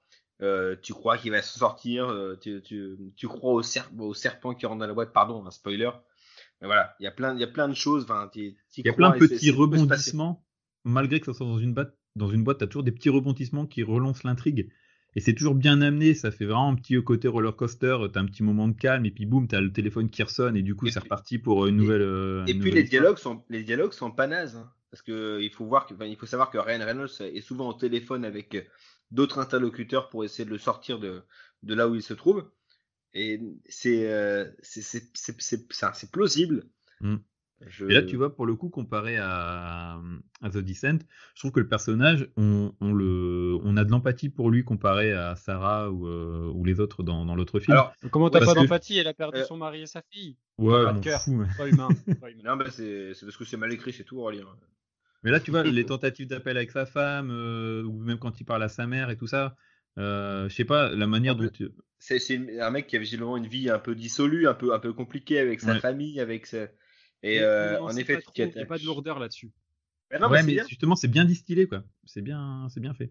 Je pense euh, au- au- au- à la relation euh, qu'il aurait avec sa collègue. Oui. euh, Ouais. on ne sait pas en fait. Là, je l'ai compris. Eh, là, je l'ai compris. Ouais, mais on ne sait pas Oh. si c'est vrai. Non, mais si il y a vrai. quand même euh, des. Ouais. Et des Et indices. ça, je trouve ça bien. Parce qu'au final, à la fin, c'est la, derni- la dernière personne quasiment à qui il parle dans le film, c'est sa femme. Et tu sens euh, tout l'amour pour sa femme, etc. Donc tu, tu sais pas en fait si c'est vraiment, euh, euh, s'il a vraiment été adultère euh, avec cette collègue ou si c'était vraiment une amie comme il le dit dans le film en fait. Et ça, je trouve c'est euh, c'est plutôt bien amené parce que ça aurait pu amener une certaine lourdeur que qu'il n'y a pas quoi. Il y a un discours politique aussi. Bah, c'est le ce que j'ai noté, ouais, ouais, discours politique, ouais, carrément, sur ça. euh, Ouais, sur sur, la guerre euh, en Irak, sur le sur, sur le traitement le des- côté, euh, capitaliste aussi. euh, Ouais, des- euh, je- alors, j'ai trouvé le, justement le traitement politique euh, un peu euh, un peu tranquille, enfin un, un petit peu, il, enfin il, il, est, il est pas majeur dans le film. Il se- Non, mais ils, ils Ouais, ont mais quand même euh, l'audace d'en parler un petit peu. quoi. Oui, non. ouais, Non, il- mais il n'y a, pas de subtilité là-dessus. Il n'y a pas de subtilité là-dessus. Je pense au, au discours euh, capitaliste. Euh, on parlait de- d'un RH, euh, d'un RH pas sympa. Euh, c'est quand même un peu gros euh, le RH qui t'appelle à la fin pour t'enregistrer pour dire vous étiez bien au courant de- des risques. hein. Euh, bon, ce matin, on a appris que vous fricotiez avec votre collègue, donc euh, vous avez été viré ce matin. Donc vous êtes plus de notre responsabilité. Mais, euh, Et donc, votre vous- femme n'aura pas euh, indemnité thune. aussi. Alors ça c'est de la méga chiasse, ça c'est ça c'est c'est- c'est trop manichéen sur le truc. Le RH c'est un Non. gros enculé. Ouais, mais moi j'ai bien aimé Ah, cette scène-là. elle ça, vraiment marqué. C'est ça. Qu'est-ce que vous avez contre les RH C'est facile. Mais non, non, moi j'ai justement cette scène, je l'ai vraiment bien aimé, je l'ai vraiment pris à cœur. euh, tu vois vraiment qu'il est désemparé pour le coup, euh, Paul Conroy. Et euh, Enfin, je dis ça, j'ai adoré hein, le scénario du film. Enfin, en, en plus de la mise en scène dont on va parler ensuite, je trouve que un film comme ça, enfin, il est, il est, il est parfaitement écrit. Même les dialogues, enfin, je, je trouve ça super. Euh, ils arrivent c'est- à même. on, on arrive même à s'identifier. Même si a priori cette situation ne nous arrivera pas, on arrive à s'identifier Ouais. et à comprendre ce que ressent le personnage. Et ça, c'est par le biais du scénario, entre autres. Et ils arrivent quand même mettre, à mettre une scène d'action, même si euh, je mets Ah des oui, guillemets sur scène d'action, avec le serpent et euh, tout, cette- tout ce passage-là, sur un mec qui est dans une boîte, quoi. C'est quand même euh, un tour de force, hein, pour le coup. euh, moi, c'est. Ouais, bah, j'allais en parler plutôt dans la réelle, mais t'as raison. Et au même titre qu'il y a beaucoup de touches d'humour, malgré tout, alors que le sujet est grave. Euh, je pense quand il appelle, euh, ça doit être une amie de sa femme, la Donna, et qui lui demande un numéro, et que quand elle lui donne, elle a dit euh, ouais, Ok, fuck hein. you. ok, fuck you. Pe- Ou, Peut-être que euh, c'est- c'est la touche euh, euh, Ryan Ryan Reynolds. Ouais, je pense qu'il y a quelque chose, parce qu'à un moment, il disait, euh, quand il a euh, la personne qui, qui est censée l'aider euh, aux États-Unis, là, à l'autre bout du fil, et qui dit, euh, ben, il vous a demandé une rançon, et si on, et si on donne pas, il fait quoi? Et il dit, il m'emmène à SeaWorld. Tu vois, des trucs comme ça, il y, a- il y a des touches d'humour euh, qui, qui viennent un peu apaiser le truc, parce que un, quand peu carrément à la un peu à la Bruce Mac, euh, enfin à la Bruce Willis, à, à la John McClane. Le Mm. côté un petit peu, euh, bah, il est, Je m'en foutiste. Ouais, non, il Mais sur la fin, il est un peu moins serein que John McClane quand même. Sachant que le gars est pas du tout euh, entraîné pour ça, parce que c'est juste un conducteur de camion euh, un peu fauché euh, qui vient là pour gagner de la thune. hein. donc il n'y a pas ce côté euh, un peu super héroïque euh, John McClane. Euh, d'ail- D'ailleurs, il y a un truc qui m'a un peu énervé euh, dans le scénario, c'est qu'on te dit que le mec est complètement fauché, qui vient donc en Irak conduire des camions pour gagner de l'argent, et il a une montre à 1000 boules. Ah, j'ai- pas fait gaffe aux, aux détails de la montre. C'est une Hamilton, euh, si j'ai regardé ensuite sur internet, ça vaut au moins 1000 balles. Quoi. Donc, euh, Ah, si t'as pas de thune, t'as une flic-flac. c'est peut-être un cadeau d'anniversaire. Hamilton, t'en as à 300. hein. Tu, pars, tu pars de 300, Hamilton. Ouais, ouais, ouais, je sais pas, je sais pas. Écoute, euh, ça m'a complètement sorti du film. C'était de la merde. C'est faux. Dans, dans le scénario, tu as quelques incohérences, notamment le, le, le Zippo qui laisse tout le temps allumé. Et ça, c'est un, truc, c'est con parce que ça te bouffe l'oxygène qu'il y a dans le cercueil. Et la c'est batterie pas très malin. inépuisable de ce fameux BlackBerry. Je sais pas tient a quand même. Elle Bah. tient, mais faut pas abuser quand même. Mais les BlackBerry, ça... non, mais à l'époque, ça tenait les téléphones. hein. Non, mais d'accord. aujourd'hui. Je veux Enfin, bien pour un 33 smartphone. le 3310. Moi, j'ai eu un BlackBerry. Ouais. Vous avez eu un BlackBerry? Non, on n'était pas Ah oui. riches, moi. Ah oui, j'ai eu un BlackBerry. Et je peux vous dire, ah, en effet, ça fait, ça fait éventuellement une journée. Mais là, dans, dans le scénario, je sais pas vraiment combien de temps il passe dans le, dans le, dans le cercueil. Mais en tout cas, il s'en sert beaucoup, le téléphone. Oui. oui. Et euh, il galère avec l'arabe au début, puis finalement, il trouve assez facilement. Et puis, euh, il débute au téléphone, il est à deux ou trois bars. hein. Ouais, déjà, départ, barres. ouais. Non, pour le scénario, ouais, j'ai vraiment adoré ce film et euh, le scénario est, est une grande force pour ça. Topissime. Bon, bah, je crois qu'on a fait le tour pour euh, Buried. Maintenant, on passe au troisième film, c'est euh, Oxygène. Oxygène, tout à fait. Euh, sur un scénario euh, assez proche. Alors, euh, comme vous, ou pas du tout, j'ai pas du tout pris de synopsis sur internet, je vais le faire de tête. Puisque c'est un scénario assez simple. On suit un personnage dont on ne connaît pas l'identité, qui est interprété par Mélanie Laurent, qui est coincée dans une, un caisson de cryogénisation. On ne sait pas où elle est, pourquoi elle est là, ni en quelle année on est. On sait juste qu'elle a un assistant médical personnel appelé Milo, interprété donc comme on l'a dit par Mathieu Amalric, en tout cas pour, pour la voix. Et elle a complètement perdu la mémoire et va devoir. Il y a une réserve d'oxygène qui est endommagée et qui baisse, qui baisse assez rapidement et va devoir trouver une solution pour, pour survivre. C'est à peu près, je sais pas de conneries. Non, c'est clair. Ouais, je... C'est ce que j'ai vu. Ça va. C'est ça. ça va. C'est l'essentiel. Et eh bah, qu'est-ce que vous en avez pensé? Moi, je trouve que le film, ça démarre comme Buried. Hein. Tu vois, on a, on a à peu près le même schéma, sauf qu'en plus, là, pour le coup, elle est amnésique. Euh, et comme je disais tout à l'heure, c'est, euh, je trouve qu'il y a un problème dans ce film, c'est euh, pour le, scénario. C'est un huis clos, faut qu'il y ait un scénario assez simple, mais là, je trouve que ça part dans tous les sens. Ça parle de la pandémie, de l'humanité, comment elle va, l'exploration, la colonisation de l'humanité, le clonage, la, la cryogénisation. Alors, est-ce qu'on peut faire une alerte spoil parce que tu es en train de dire beaucoup de choses. Le film est sorti seulement le 12 mai. Est-ce qu'on peut laisser le. Ouais, je m'en fous. Aurel, est-ce qu'on peut taser Alex? Il, est devenu complètement fou là sur, sur le scénario. Non, je, Alerte spoiler. je trouve que le film, en fait, euh, ça, ça se complique on essaye d'en mettre dix fois trop, dix fois trop de choses et euh, du coup ça m'a, ça m'a énervé en fait. Il y a trop de trucs, c'est décousu. Là où tu vois Buried c'est simple, c'est un mec enfermé dans une boîte qui essaye de s'en sortir. Il y a quelques trucs qui sont rajoutés, mais c'est cohérent. Là, je trouve que euh, c'est trop, c'est trop. Bah, en fait, Buried c'était la Clio et là c'est la Clio 2. C'est-à-dire qu'on va essayer d'ajouter un, tas de, petites choses, des petits gadgets en plus. Euh, qui, je suis d'accord avec toi, Alex, hein, qui sont pas forcément nécessaire au film. En fait, je trouve que même l'intérêt, euh, juste, une trame narrative euh, plus simple mm. aurait été plus, euh, plus intéressant. Là, il y a trop de strates. Plus digeste, ouais. Là, il y a trop de strates, je trouve. parce que, ce qui rend pas le film non plus inintéressant. Hein. Moi, je trouve qu'il y a plein de, il y a plein de pistes qui sont lancées, mais justement, elles sont pas explorées jusqu'au bout. Parce qu'il y a trop de choses qui sont, qui sont envoyées en l'air et puis qu'on qu'on voit plus.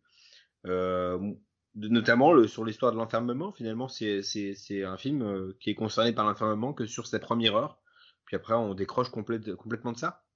On part sur d'autres thématiques qui sont intéressantes, mais qui sont a priori pas le sujet euh, initial du film. Bah, en fait, ouais, il creuse pas, quoi. C'est juste effleurer la surface de, plusieurs thèmes. Mais euh, ouais, ça, ça veut pas être trop de choses. Après, il y a aussi l'histoire, je trouve, de Lise. ça m'a pas intéressé. J'arrive pas réussi à avoir de l'empathie pour le personnage.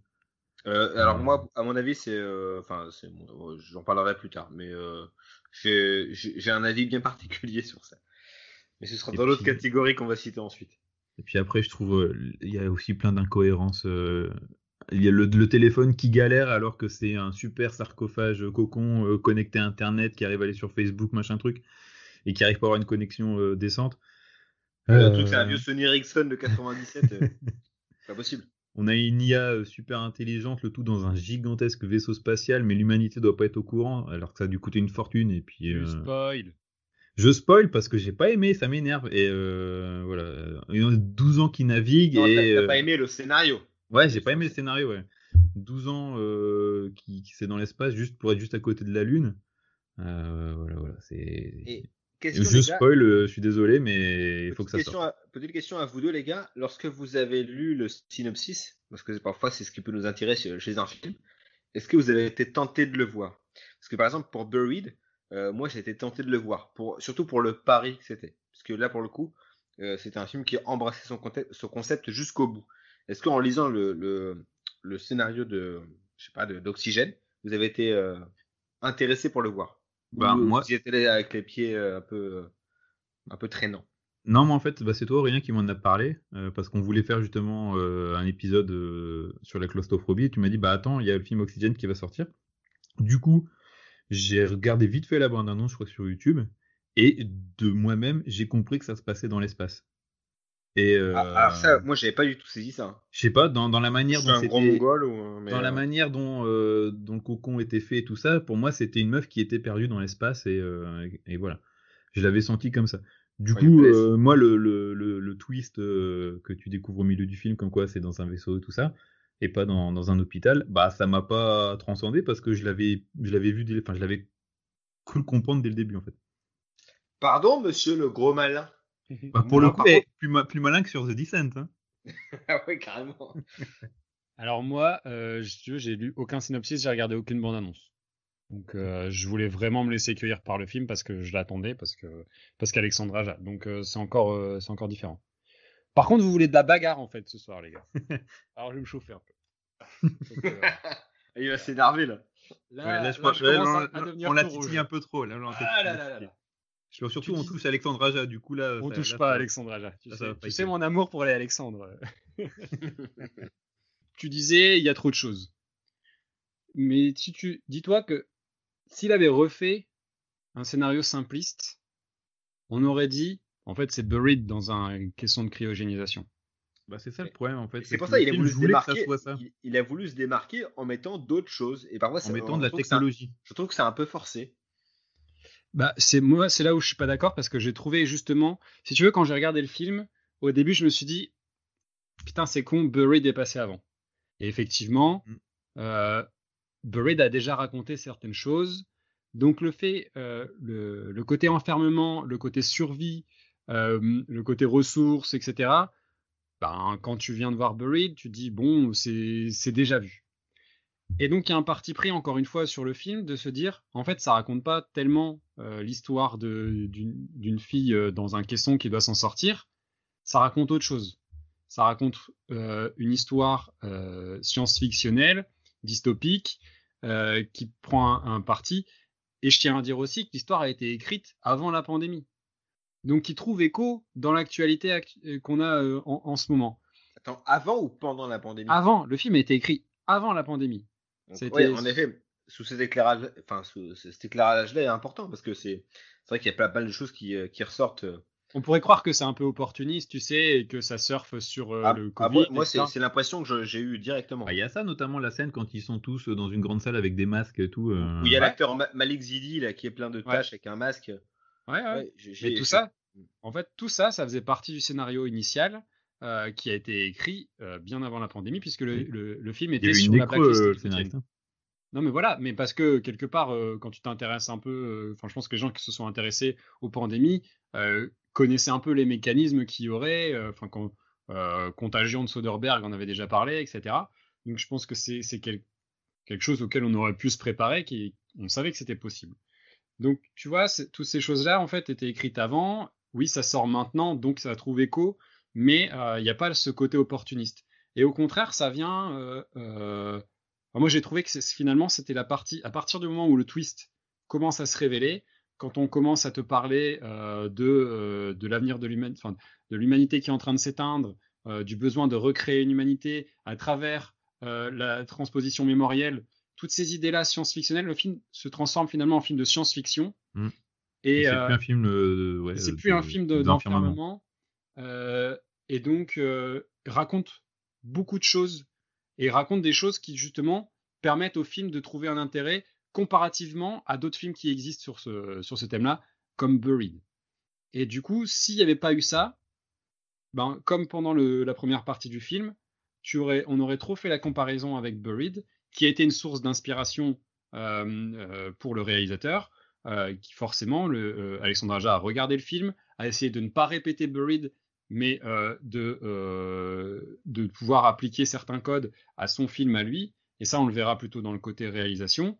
Mais du coup, l'histoire qu'il raconte gagne de l'intérêt pour moi à partir du moment où on s'intéresse plus au projet qui est mené à travers ce qui se passe dans ce, dans ce caisson que sur la survie réelle du personnage qu'on est en train de suivre. Ah, ça, ça m'emmerde, il est en train de me séduire, Alex.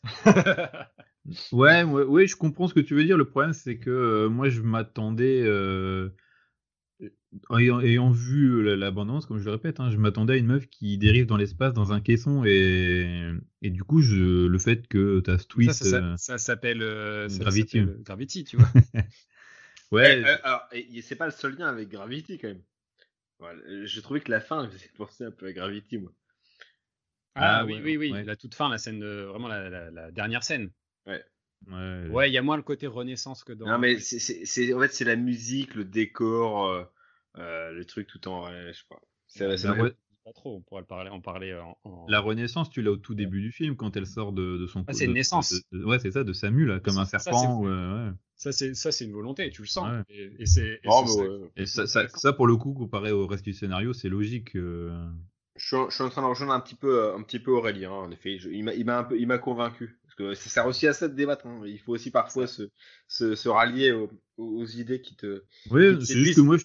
Mais euh, mais euh, malgré tout, je trouve qu'en effet, euh, il s'éparpille un, peu.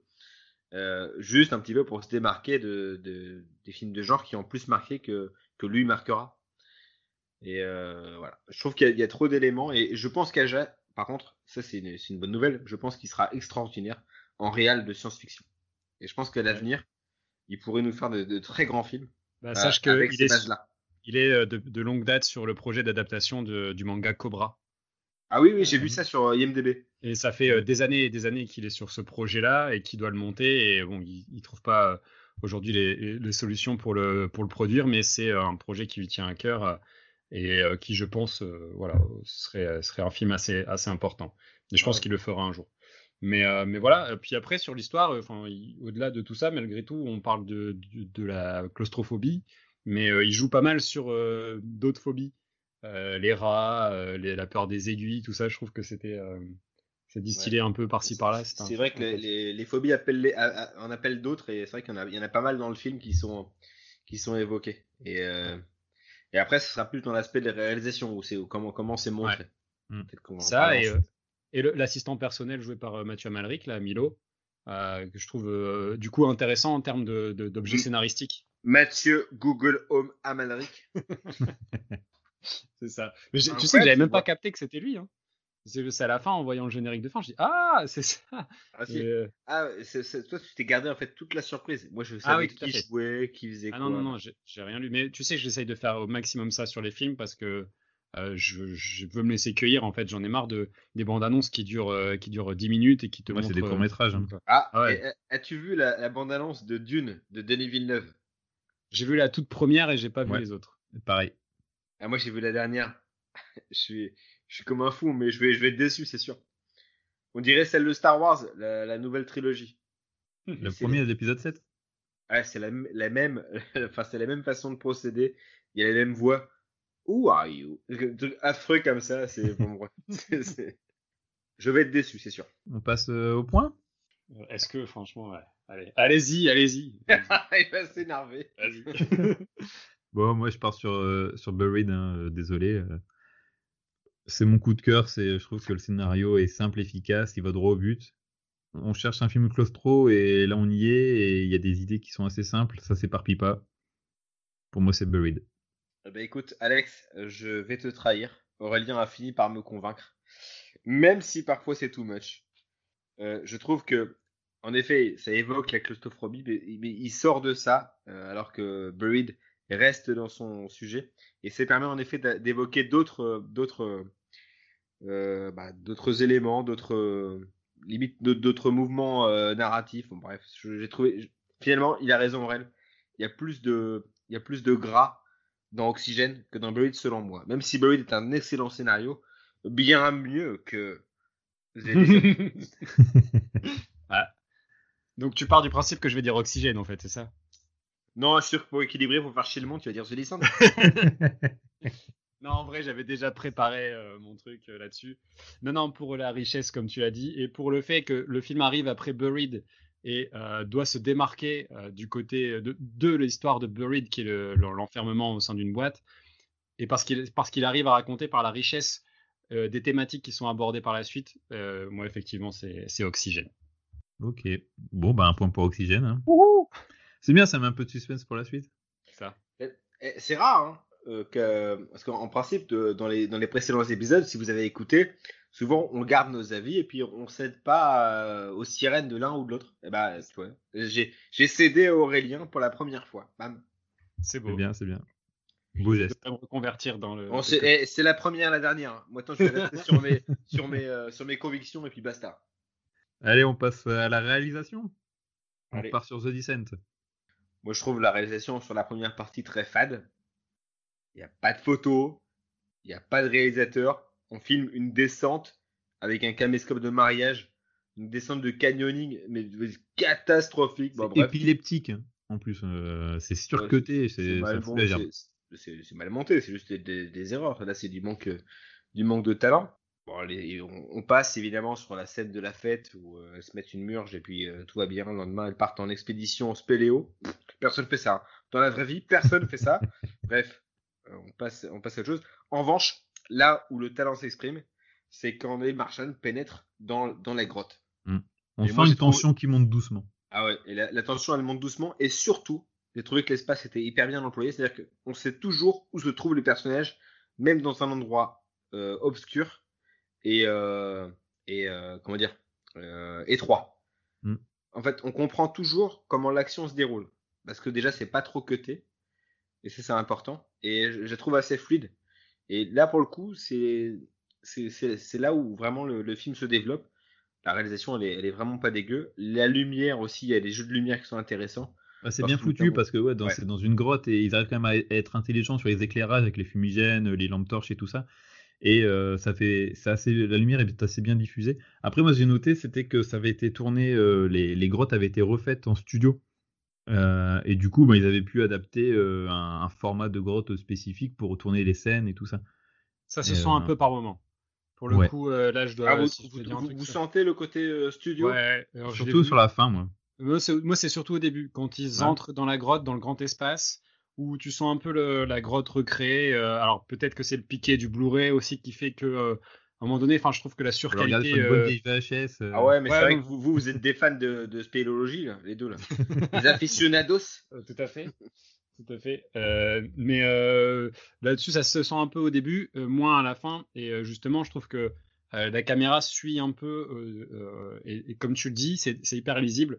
Euh, quand on passe dans les boyaux hyper étroits euh, avec moi- personnages, tu, les- enfin, tu vois, la caméra se pose devant, elle, elle avance, elle suit les personnages et tout est hyper, hyper lisible. Et, euh, Et puis ce qui est technique aussi, c'est que même les moments un petit peu, un petit peu perturbés de, de leur, de leur aventure, on sait toujours où elles sont situées. Même si la, la lumière bouge, on passe du noir, de, de, enfin, il y a des jeux de lumière. Euh, bah, je, je trouvais que c'était très clair. quoi. Mm. C'est très simplement fait et on n'est pas perdu. On, est- on reste avec Non. les personnages qu'on a commencé à suivre. Même si on les aime pas. Mais ça, je, vous, je vous rappelle au scénario. Moi, il y a- je trouve la, la meilleure scène du film en termes de réalisation et, et vraiment de ressenti, c'est euh, la scène justement où euh, Sarah, elle se retrouve euh, à passer dans le boyau là et tu sens qu'elle est, elle est, elle coincée. Elle, elle- elle- elle a une crise de panique. quand même. Ouais, ouais. Et en fait, c'est- tu, sens- tu ressens vraiment l'inconfort. bien pour elle du tout. Ouais. Ouais. Tu ressens vraiment l'inconfort dans, dans, dans ce tunnel. Il n'y a pas de bruit en termes de, de réalisation, c'est bien fait parce que tu as juste le bruit de la, de la fille qui essaye de s'en sortir. T'as pas de musique, ça a vraiment une grosse tension. Et d'ailleurs, euh, petite euh, info, l'actrice en fait, elle était euh, vraiment claustro et elle a vraiment eu du mal à jouer cette scène. Donc euh, c'est pour ça qu'elle le joue vraiment bien parce qu'en fait, elle flippait Mm. vraiment. C'est un vrai sadique, Neil Marshall, je pense. Ça, ça m'étonnerait pas. Et, en fait, ça m'a fait penser, ça m'arrive de temps en temps, moi je suis un peu euh, un passage de psy à deux balles. là. Il y a Pas des fois, je fais, ça m'arrive de faire des fois un cauchemar où je me retrouve justement enfermé dans un long tunnel super étroit et au plus j'essaye d'avancer, au plus ça se rétrécit. Et, et là, pour cette scène, j'ai vraiment ressenti euh, ce côté. C'est très hein, freudien, je pense. Ouais, C'est ouais. un peu comme ta Euh, femme avec la peur alors, des serpents. Il y a un truc fait- vous deux. Euh, là, là, Alex vient d'évoquer un rêve très sage parce qu'il il en a fait des pires. hein. Ouais, celui-là, il est- bah, il est bien sûr. Alex Mais- a eu une époque où il, écrit, il écrivait ses rêves, il notait ses rêves. Et Je voulais faire mon gondry. Il espère C'était en un- faire un film un jour. C'était un enfer. Il était dans un sablier avec une poupée qui lui pissait dessus. La souris Je- qui ouvrait le, le ciel, euh, qui me regardait avec un sourire. Ah, mais là, on en dit trop, on est trop full disclosure là, les gars. Je n'en dirais pas plus, c'était pas rude. Bref, euh, non, je trouve qu'il y a quand même deux- cette scène-là. Je trouve que pour moi c'est la meilleure scène du film parce que on ressent vraiment le côté claustro et c'est très très bien fait. Euh, après, moi, il y a une scène qui m'a, je trouvais longue pour rien, c'est la scène de la crevasse par exemple, où euh, elles doivent tous passer au-dessus euh, d'un immense trou. Et tu sais, tu vois la tension arriver, tu sais que ça, ça va être la dernière où le le, le Surtout que la- mousqueton il va il va lâcher. Surtout que la première, il y a déjà, un- alors je n'ai pas les termes techniques, mais il y a déjà une prise qui Ouais. est posée euh, sur le, ouais. sur le. Je pense que l'intérêt de la scène, il est là, ouais. C'est parce Ouais, que c'est pour montrer qu'il y a, on- il y a on- déjà quelqu'un qui est passé avant alors qu'il le- pensait être les, les Ouais, mais les- on le sent venir. Il faut Bien sûr. passer les trois, ça prend un temps fou. C'est long, c'est long cette scène. Et surtout, Ouais. tu sais que la dernière, elle va, elle va lâcher. Et puis ça On sent pas, que. Marshall là, il gagne du temps. Il dit, Ouais. je veux faire que je, je veux que mon film fasse une heure et demie. On va faire une heure et Euh, demie. il, il fait 1h50. Hein. Ah, ah, il est vois que c'est passé vite. Ah non, c'est passé vite. C'est- vrai, là tu me surprends. Donc, euh, non, non, mais je pense que cette scène elle, elle- elle est là pour ça. Euh, au data, on parlait des effets de lumière, je vais pas revenir là-dessus, vous aviez tout à fait raison. Il y a aussi l'utilisation de la caméra infrarouge. Oui, Euh, bah, sur- Le mode nuit, Euh, qui, là qui pour arrive, le coup, le qui jumpscare, arrive j'ai tard. Qui arrive tard. le Ouais, jumpscare, euh, je l'ai bien senti euh, sur ce coup-là. oui, oui, tu, tu sens que ça va arriver, mais il l'utilise euh, à bon escient, je trouve, et Alors, ça, marche, alors, ça marche plutôt pas mal. C'est pas un gimmick qui est forcé, ouais. Ah non, ça marche deux fois, et après il le reproduit encore trois fois, et là ça marche plus du tout. C'est-à-dire qu'il c'est- il tente quand même le jumpscare, mais ça marche plus. L'effet il est rouillé. En fait, les, les deux premières fois ça fonctionne, Enfin, je trouve. hein. C'est moi, c'est moi, c'est c'est mon expérience. Même Colline, Colline, c'est ma compagne Colline. Colline qui a Mhm. regardé le film avec moi. Elle, bon, elle a sursauté la première fois. Les, les, les quatre autres fois, terminé. Le- le- L'effet est usé. Après, il y a pas mal de jumpscares quand même dans le film. Comme je disais sur le scénar, ça se veut un film de genre tout de suite. C'est-à-dire que euh, tu te prends euh, l'accident un peu dans la tronche, après elle revit le, elle, re- elle se regarde dans une vitre à un moment donné, et elle se, euh, elle fait un cauchemar et elle se reprend Mhm. les tuyaux dans la tronche. Les- ça, ça commence comme ça, comme euh, dans la scène de l'hôpital, les lumières s'éteignent au fur et à mesure où elle avance, etc. Ça se joue beaucoup sur les effets un peu classiques du film d'horreur pour te montrer. euh, attention, je vais pas vous montrer juste un film d'aventure qui tourne mal. Euh, c'est pas un survival. euh, c'en est un quelque part, mais c'est Ah, un ça en survival un, horror. C'est un survival horror. On va être vraiment dans l'horreur. Et, et voilà, et le film triche pas là-dessus. Et quelque part, c'est ce, qui, c'est ce que j'aime chez Neil Marshall, en fait. C'est que le mec triche pas, te- je l'ai déjà dit, il est pas fin. C'est pas un mec hyper subtil, mais, euh, mais putain, il y va. En fait, finalement, c'est la résistance, c'est le point fort du film. Euh, sans ça, je Mm. pense que c'est une, Ah. calamité. Le Je il design est des créatures. Ah oui, Ouais. mais il est, il- Le- c'est le- extraordinaire. La façon dont son. est présenté, même, même la façon dont c'est présenté. La, pro- la première fois, c'est juste des, des personnages Ouais, que tu vois le furtivement. fond, ouais. Ouais. Une demi, une demi seconde, euh, paf, c'est parti. Non, ça, ça, c'est réussi. Les effets gore sont, sont, enfin, voilà, il y va dans le gore. euh, on, vo- on voit du, du sang, euh, on veut J'ai trouvé des pété, par contre, moins impressionnant que dans le pic de Dante. Ah, merci d'y en parler parce que j'avais noté euh, le, le pic de- Merci. Ah oui. Mais quand même, quand elle doit lui remettre la jambe en place, c'est assez viscéral euh, à vivre. Ouais. Euh, et euh, oui, oui, il y a l'utilisation de la musique aussi qui est euh, euh, qui est pas euh, qui est pas de trop. Et, euh, et tu remarqueras au tout début du film quand elles sont dans les 4x4, il y a une musique à la délivrance. Tu sais, euh, euh, Au toi qui as banjo? Vu délivrance, euh, voilà, au banjo, euh, c'est très. euh, Mais il y a un vrai lien avec Délivrance, en tout cas pour moi, parce que moi je les trouve détestables, et elle le mérite. Voilà. Vous voulez une référence à, à Délivrance, justement? J'ai un petit euh, fun fact que le Chatunga National Park, en fait, il n'existe pas. C'est une référence à la rivière Chattooga, qui est la rivière dans le film Délivrance. Bon bah voilà, c'est Incroyable. c'est Eh, tout y est quoi. tout est Tout lié. Mais, euh, Merci, c'est- Jamy. ok, moi j'ai fait le tour. hein. Ouais, pareil. Réalisation de Buried Allez. Moi, je trouve ça génial parce que le propos est assumé de A à Z. On est enfermé dans un cercueil et il n'y a rien d'autre. C'est ça, c'est juste ça. C'est le propos est assumé de A à Z. Euh, et tout est fait vraiment pour t'y pour t'y plonger, notamment au niveau du sound design avec les bruitages. Ils sont euh, omniprésents. On sent le début. bois qui craque. Au début, Le- du, les- du sound design, moi, c'est ce que je me permets d'intervenir par rapport à ce que tu dis sur le début du film, enfin sur le sound design, parce que vraiment, au tout début du film, ce qui te permet de marquer l'enfermement, c'est le son. Ouais. Tu sais, quand il tape sur le bois. Et je trouve ça, c'est vraiment un super bien rendu. Quoi. Euh, après, en termes de réalisation aussi, euh, bah ouais, la lumière aussi, c'est- bien trouvé parce que tu arrives quand même avoir des éclairages différents. Même s'il disait le coup du zippo, c'est pas très malin parce que du coup, ça te bouffe tout l'oxygène euh, qui est dans le cercueil. Mais après, tu as aussi le god de fluo là, euh, qui permet un peu d'avoir, qui permet aussi un peu d'avoir euh, d'autres d'autres nuances de, de couleurs. Ah oui, un moment, le, le- le, Blackberry aussi a. qui fait un côté bleu. Tout ça, c'est c'est vraiment bien foutu quoi. Euh, qui, sont, qui sont les mêmes couleurs euh, que, que dans The Descent, hein, d'ailleurs. Le néon vert, euh, Mhm. le, le- le feu, euh, tout ça. Euh, par contre, on retrouve moins le rouge dans, dans celui-ci. Il y a un Par moment, rapport- il y a une scène, mais c'est c'est Ouais. très furtif quand il tape sur la, furtif, sur la lampe torche. Mais t'as raison, Alex, hein, quand tu dis euh, bah, le film, est vraiment, il- comme on disait en, en introduction, le film il embrasse son concept jusqu'au bout. Euh, le mec, il s'est dit un pari. je vais filmer un mec dans une boîte et je veux que ce soit passionnant. Et ben, en termes de réel, moi je trouve ça incroyable. On est constamment avec un seul personnage qui ne peut pas bouger de, 3 cm de chaque côté. En effet, les jeux d'ombre et de lumière entre le Blackberry, entre le, serpent, le Zippo, euh, bah, c'est ce qui rythme le film. Et mm. c'est extrêmement limité hein, comme arme euh, pour un réalisateur au, en point de départ. Mais les manier à, ce point-là, euh, je trouve ça incroyable. Il a fait quoi depuis maintenant, Cortés? Bah justement, il a fait deux trois trucs, mais il a fait le film là, Blackwood, avec euh, Yuma Thurman. pour le coup, quand tu, vois ça, tu te dis, bon, le mec, il a, il a les pires, euh, les pires gages du monde pour faire un film. Les grosses contraintes et tu arrives à t'en tirer une, un super chef-d'œuvre. Alors, peut-être pas, peut pas un chef-d'œuvre, mais un film qui, qui, marque. en fait, c'est un, film de, un film de petits malins, mais réussi. Parce que tu sais, il y a beaucoup de gens qui font des films de concept, de petits malins, pour dire, vous avez vu ce que j'ai fait. Là, c'est vraiment réussi. Mais, euh, mais c'est pas aussi euh, simpliste que ça en a l'air en fait, parce que euh, il y a beaucoup d'effets de, sur la profondeur de champ, où on va voir et, qui vont marquer en même temps les émotions du personnage. Oh, C'est-à-dire toi, tu as vu le making of? J'ai pas vu, le j'ai vu le voir à l'époque, ouais, des images parce que j'ai vu comment c'était, on le voyait dans plusieurs endroits différents. Il y a mais c'est surtout qui ont été utilisés pendant le tournage. Ouais, ça sent parce que. T'en as avec des profondeurs différentes, avec y, a des trucs plus d'espace d'un côté. Tu sais, quand mm. il est sur le vue de dessus et que la caméra se lève et que tu vois les planches de bois qui se multiplient pour agrandir, pour faire cette sensation d'isolement, au même titre Il y a vraiment le, ça sent. Bah, il y a beaucoup de métaphores. Hein. C'est lié là, il est fondu au fond du trou.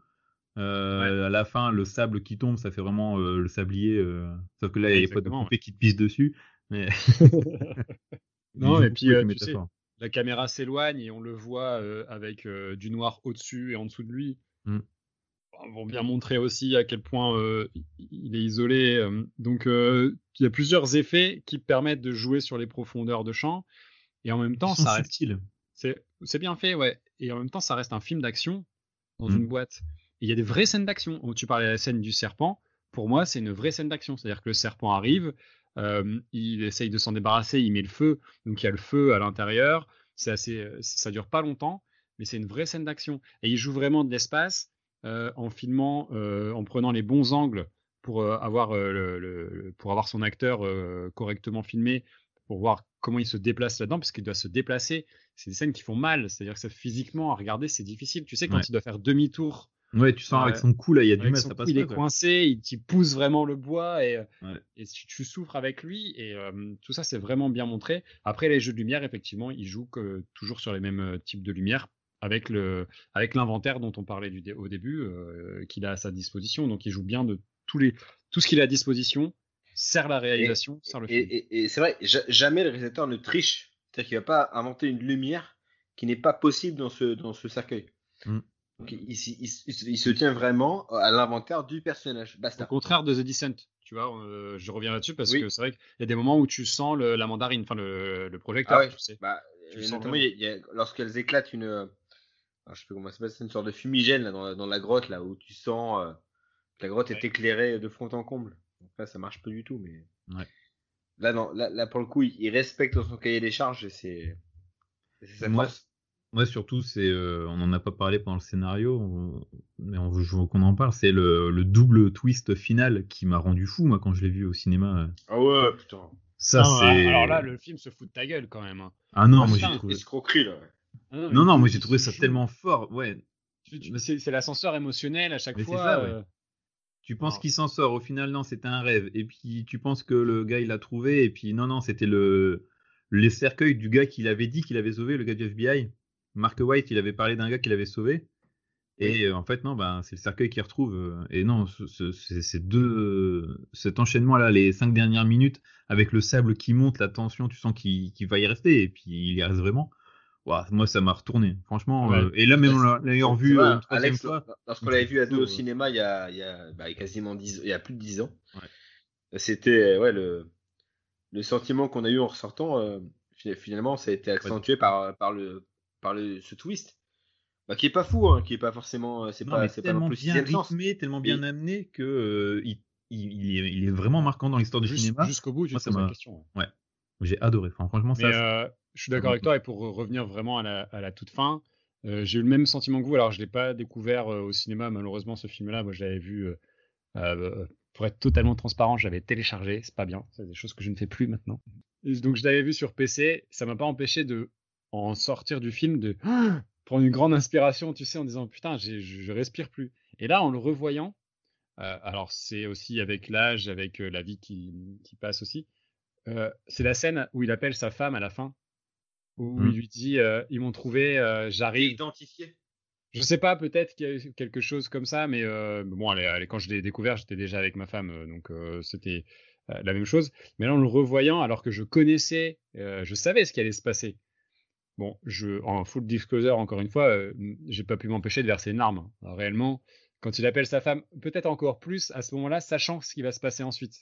C'est-à-dire que tu sens à ce moment-là, il arrive vraiment, il y a la musique, il y a le, euh, la caméra qui tremble un peu, le sable qui tombe. il te dit euh, euh, Je, t'aime, je vais m'en sortir. Ils sont là, ils arrivent, viennent me chercher. il Faut que je te laisse. Ils m'appellent. Et après, tu as le truc qui tombe. Il t'appelle, il dit Désolé. C'est le mot de la fin. Je suis désolé. Et là, tout retombe. C'est très très fort. Et pour c'est une, sacrée réussite en termes de, de mise en scène à ce moment-là. C'est bien un film qui se termine mal. C'est parce que c'est quand même pas souvent qu'on a des films qui se terminent encore une fois, c'est un film européen. Ouais. Espagnol. Les gars, on passe à la catégorie jeu d'acteur peut-être? Ah non, on va parler d'oxygène. Eh, tu es trop rapide toi ce ah, soir. T'as envie d'être couché Qu'est-ce qui se passe? Attends, c'est oxygène, c'est vrai. Sur la réalisation, on l'a dit, on ne peut pas euh, passer à côté de la comparaison avec Buried. Donc forcément, euh, on va retrouver euh, certaines similitudes. Je pense notamment, il y a une scène dont je parlais juste avant sur Buried. La caméra s'éloigne et on voit euh, on voit un noir en dessous et au-dessus euh, euh, pour montrer un peu l'isolement du personnage. On retrouve cette scène-là mmh. effectivement dans, dans Oxygène. Au-delà de ça, on ne retrouve pas tant que ça en termes de mise en scène. la mise en scène, elle a été hyper, hyper étudiée, hyper travaillée. Mélanie Laurent était dans un caisson, il y avait une machinerie au-dessus d'elle avec une caméra sur une sorte de grue pour pouvoir la filmer aux angles qui étaient intéressants. Il y avait tout un jeu euh, qui a été mis en place avec des miroirs, des projecteurs pour que euh, tout soit en réel, c'est-à-dire que euh, il y a très peu d'ajouts numériques pendant le film en fait. quand elle est dans le caisson, tout ce qu'on voit autour d'elle, toutes les lumières, tous les écrans étaient dirigés par des ordinateurs à côté. Donc tout est réel et je trouve que ça, ça se ressent. même Milo, si tu veux, le halo qu'on voit, il était géré en direct pour pouvoir générer aussi de la lumière. Et il y a certains plans, mais ils ont dû tricher parce que pour avoir les reflets dans les yeux de, l'actrice, alors qu'il y avait la caméra dessus, ils ont joué avec des balles de ping-pong euh, lumineuses qu'ils ont mis en cercle. Pour, euh, Enfin, tu vois, tout est hyper travaillé pour que la lumière, et la lumière, elle est hyper importante dans le film. C'est la grosse différence avec Buried, c'est euh, l'éclairage qui est offert par, par tout l'appareillage autour d'elle, en fait. Et tout ça est très organique parce que tout tout est en effet de plateau. Et du coup, ça se ressent. Et du coup, on a un jeu beaucoup plus important sur la lumière qui permet d'avoir euh, euh, ce côté science-fictionnel pour se démarquer vraiment de, de Buried. Moi, il y a un truc en réalisation qui m'a marqué, c'est que il y a ce problème d'oxygène qui commence à 35%, qui descend et des fois qui descend plus, mais on sent jamais, on ressent pas la tension du manque d'oxygène. Tu vois, même à la fin, quand ça descend, ça descend, ça descend, jamais à aucun moment on sent que Mélanie Laurent elle, elle, va suffoquer, elle est, elle est mal. Ça, c'est un peu choqué ça. Moi ça m'a vraiment euh, ouais mais moi du coup ça m'a sorti du film parce que euh, euh, on te vend le film ça manque d'oxygène, tu la vois tu as deux trois scènes où en flash en flash forward où tu la vois en train de suffoquer, du, coup tu penses que c'est ce qui risque de se passer. Et en fait, non, elle a l'air assez sereine hein, sur le fait qu'il n'y a plus d'oxygène. En fait, le, le, film joue sur tes attentes par rapport à ça. On fait croire que c'est moi, ça, en fait, je pense que le film m'a déçu. Enfin, j'ai pas trop aimé parce que je m'attendais à autre chose.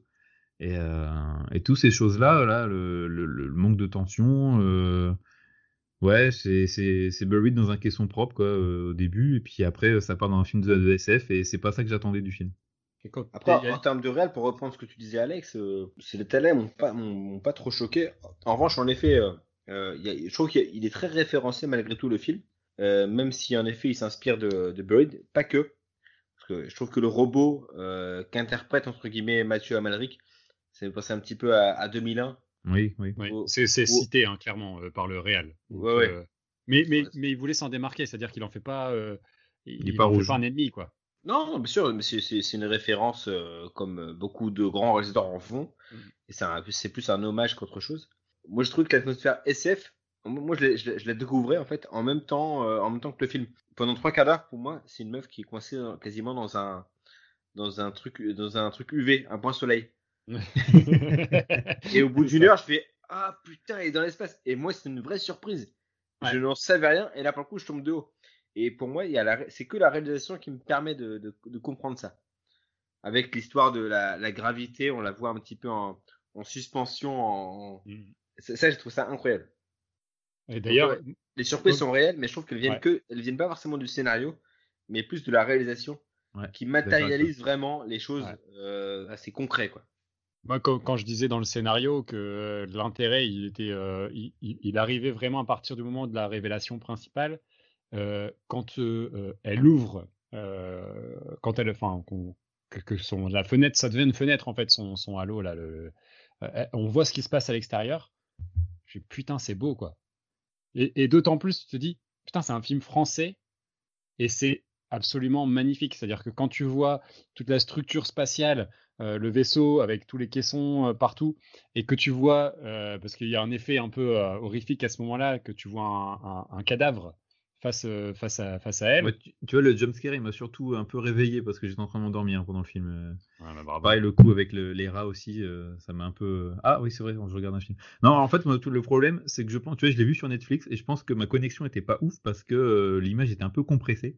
Et c'est ça le Ah. problème. Et du coup, j'ai trouvé que euh, moi, les effets spéciaux, les effets spéciaux, notamment quand on découvre le, le vaisseau, Ouais. bah, j'ai trouvé pas ça très joli. Mais je pense que c'était peut-être Ah, dû euh, à la compression euh, du, de- du codec.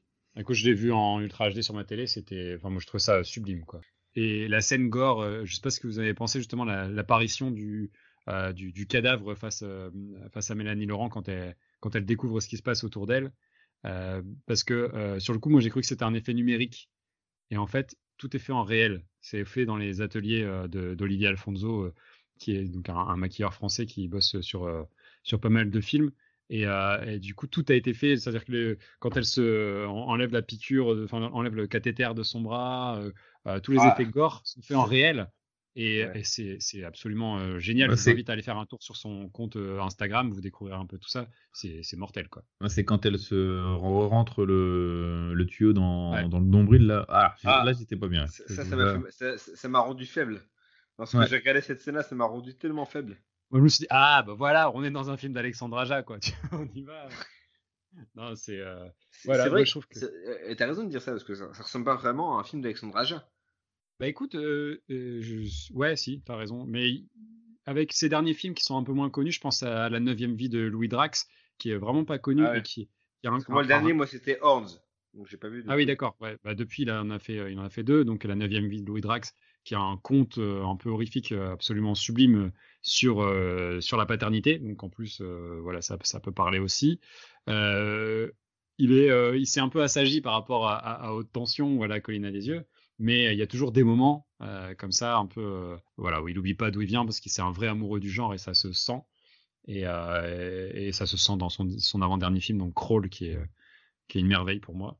Mais, euh, mais voilà, ouais, donc tu retrouves ces effets-là, et ça reste un film de science-fiction. Il y a même pas mal d'effets, à la, de, de, de, de plans à la Terrence Malick.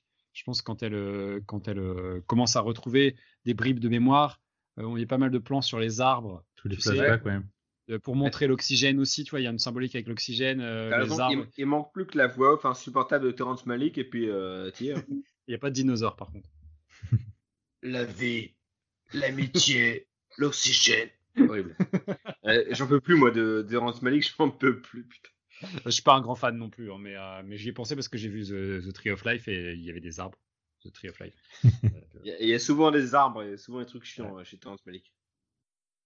On a fait le tour euh, de la réalisation pour les trois films? Ah, si, euh, si je peux donner un point faible quand même euh, sur euh, la réal d'Oxygène, c'est le vieillissement de. Alors, c'est aussi un vieillissement qui a été fait par Oh, euh, les ateliers c'est d'Olivier nul Afonso. à chier. Mais euh, là, Mélanie c'est- Laurent. ça marche pas. Le vieillissement de Mélanie Laurent, ça marche pas du tout. Eh, Je- Et surtout, euh, avec une voix, moi je l'ai vu euh, avec une voix qui est rajoutée au-dessus, qui est affreuse. Ouais. Une Ouais. voix de dessin animé, enfin, ça, ça, ça marche pas du tout. Non, non, le- je, je, je vous l'accorde. Bon, sinon, quel film choisiriez-vous euh, en termes de meilleure réalisation euh, d'un film euh, sur la claustration Euh, Je vais commencer. Moi, pour moi, c'est Buried. Parce que euh, il, il prend, il son pari à bras le corps. Et il réussit euh, un miracle, à savoir nous faire vibrer pendant 1h40 avec un mec dans une boîte en se contentant du strict minimum. Et, en plus, avec un scénario plutôt bien léché. Non, pour moi, en termes de réalisation, c'est un exploit. Parce que franchement, faut y aller. hein. Pour t'envoyer euh, 1h40 de film, enfin, d'un huis clos aussi intense. Non, top. Pour moi, c'est euh, c'est Buried. Aurélien, vas-y. Je suis d'accord avec toi sur Buried, c'est un vrai tour de force. Mais je trouve que passer après Buried et faire une autre proposition et d'avoir autant de détails et autant de travail sur les détails, euh, je, je vais vous dire Oxygène. Toi, tu veux vraiment qu'Alexandra Jay gagne. hein? Non. Euh, il, il- il- il a mis une stratégie en place depuis le début. C'est ça, ouais. Non, mais il m'aura pas, j'arriverai pas. à- T'arriveras pas à me retourner le cerveau. Moi, je reste sur Buried aussi parce que le propos, est assumé, le propos est assumé de A à Z. Et, euh, et rien que pour ça, le point va à Buried. Et The Descent, c'est trop bien aussi, c'est très bien réalisé. Je suis désolé. Bon, il nous reste euh, Euh, Non, jeu des acteurs. ouais, jeu d'acteur. Eh ben, on commence par The Descent, les gars. Waouh, The Descent. Alors attention, hein, incroyable jeu d'acteurs. Euh, il faut savoir que les actrices ont été vues la première fois dans The Descent et n'ont plus été revues depuis. Euh, c'est un- faux. Je pense que Mendoza, on l'a vu euh, dans d'autres films que tu as dû Ah voir. oui, si, la série MI6, c'est pas ça Merci. non, mais euh, c'est tout. euh, Enfin, c'est une catastrophe. Elle joue toute mal. C'est entre autres pour ça qu'on s'attache pas au personnage. C'est c'est le gros point faible du film. Après, c'est un film à petit budget, je suis d'accord. Mais tu peux recruter des gars pas mal, des, des, des personnes de qualité. Là, le recrutement, c'est quoi? C'est manpower? Non, c'est nul à chier. L'interprétation pour moi, je la trouve désincarnée. Euh, et en plus, pourtant, c'est con parce que c'est en 2005, c'est un film un peu novateur, c'est un film en avant sur son temps, en mettant en avant des, des femmes fortes. Là, ils te foutent des actrices, mais qui, qui sont qui sont pas du tout engagées dans le truc, enfin qui, à part euh, l'actrice qui joue Juno. Allez, Ouais, je suis d'accord avec toi, celle qui sort un peu du lot, euh, qui, qui pas trop mal. Après, moi, j'ai noté, enfin, je, je, je l'ai dit tout à l'heure, c'est euh, la scène qui est le mieux représentative du jeu d'acteur, c'est euh, quand Sarah elle est coincée dans le boyau là, parce qu'en fait, elle a vraiment eu peur, et du coup, tu le ressens euh, dans ses yeux, quoi, dans cette scène qu'elle est vraiment pas bien. en Après, effet, je suis c'est les scènes de réaction qui sont les plus les, les plus fortes finalement. Ouais. Mais lor- lorsqu'elles jouent ensemble, c'est pas terrible. On dirait un téléfilm. Même euh, Oli, hein, qui, euh, qui fait un peu la euh, qui part en courant, limite les bras en l'air. Je sais pas,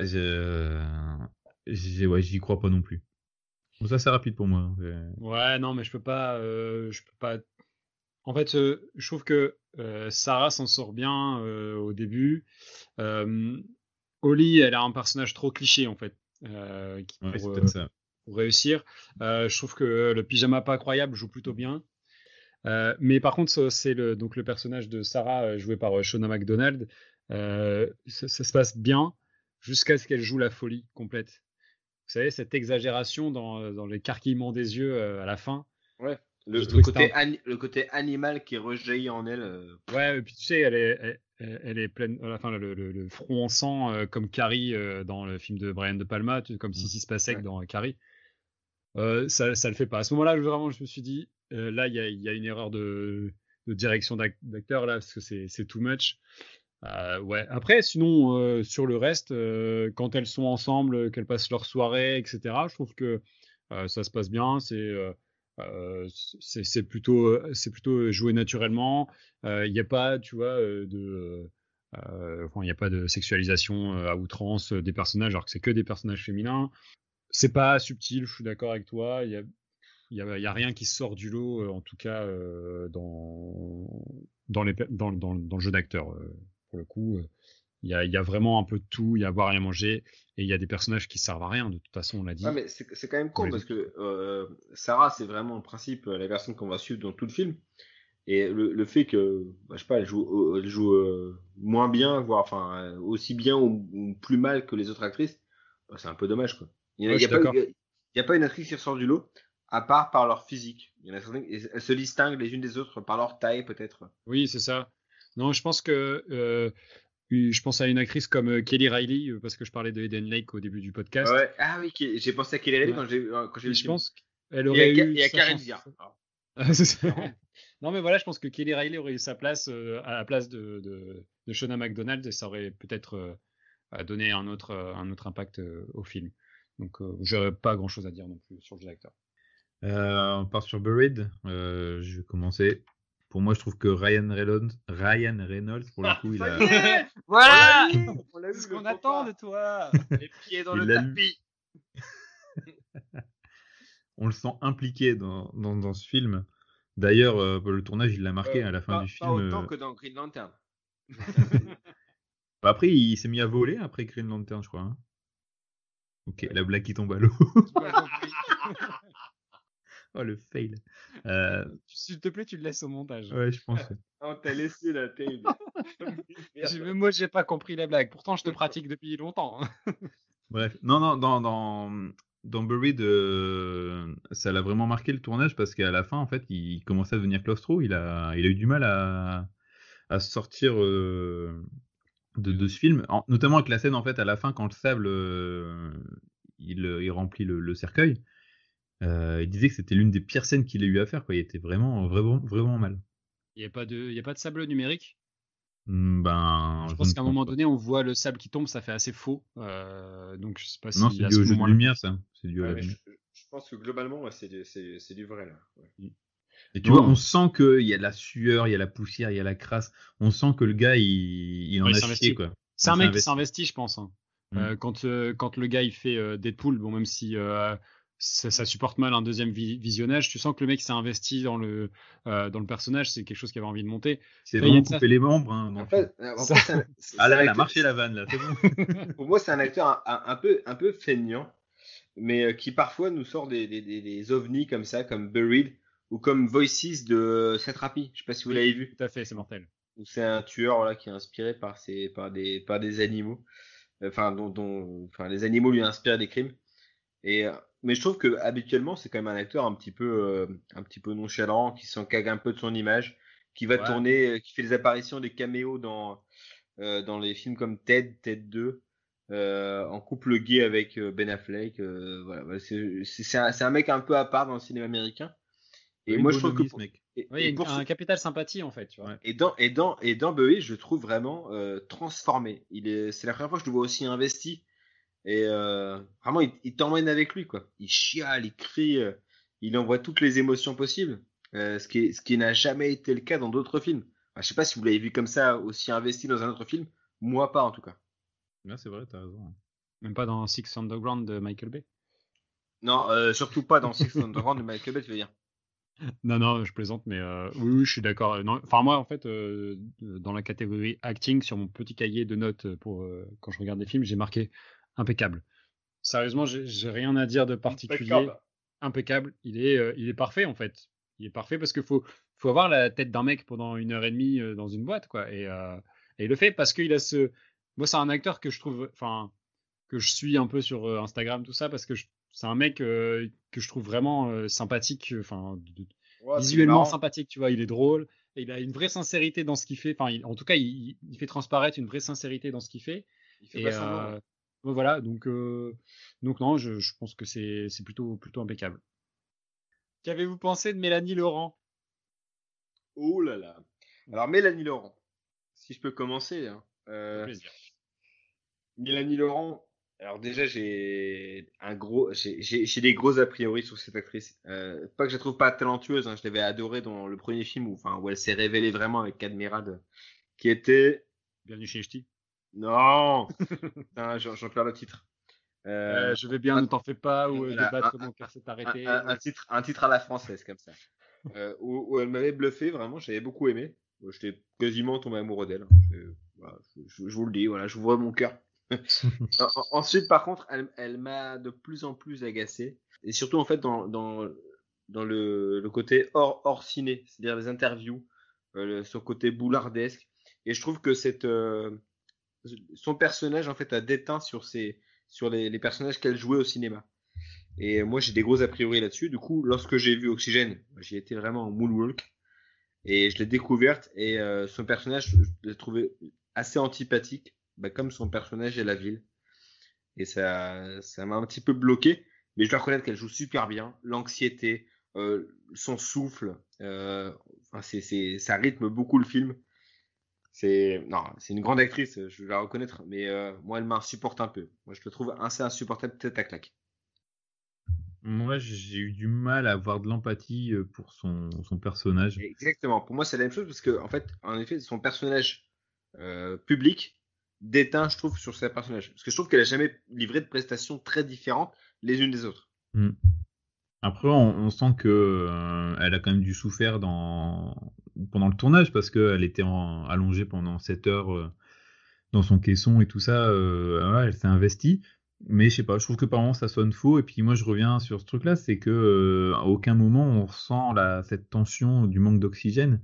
Et euh, ce qui fait qu'en fait elle le vit plutôt bien cette, cet enfermement. Donc ouais, j'ai pas pas trop de sympathie pour son personnage.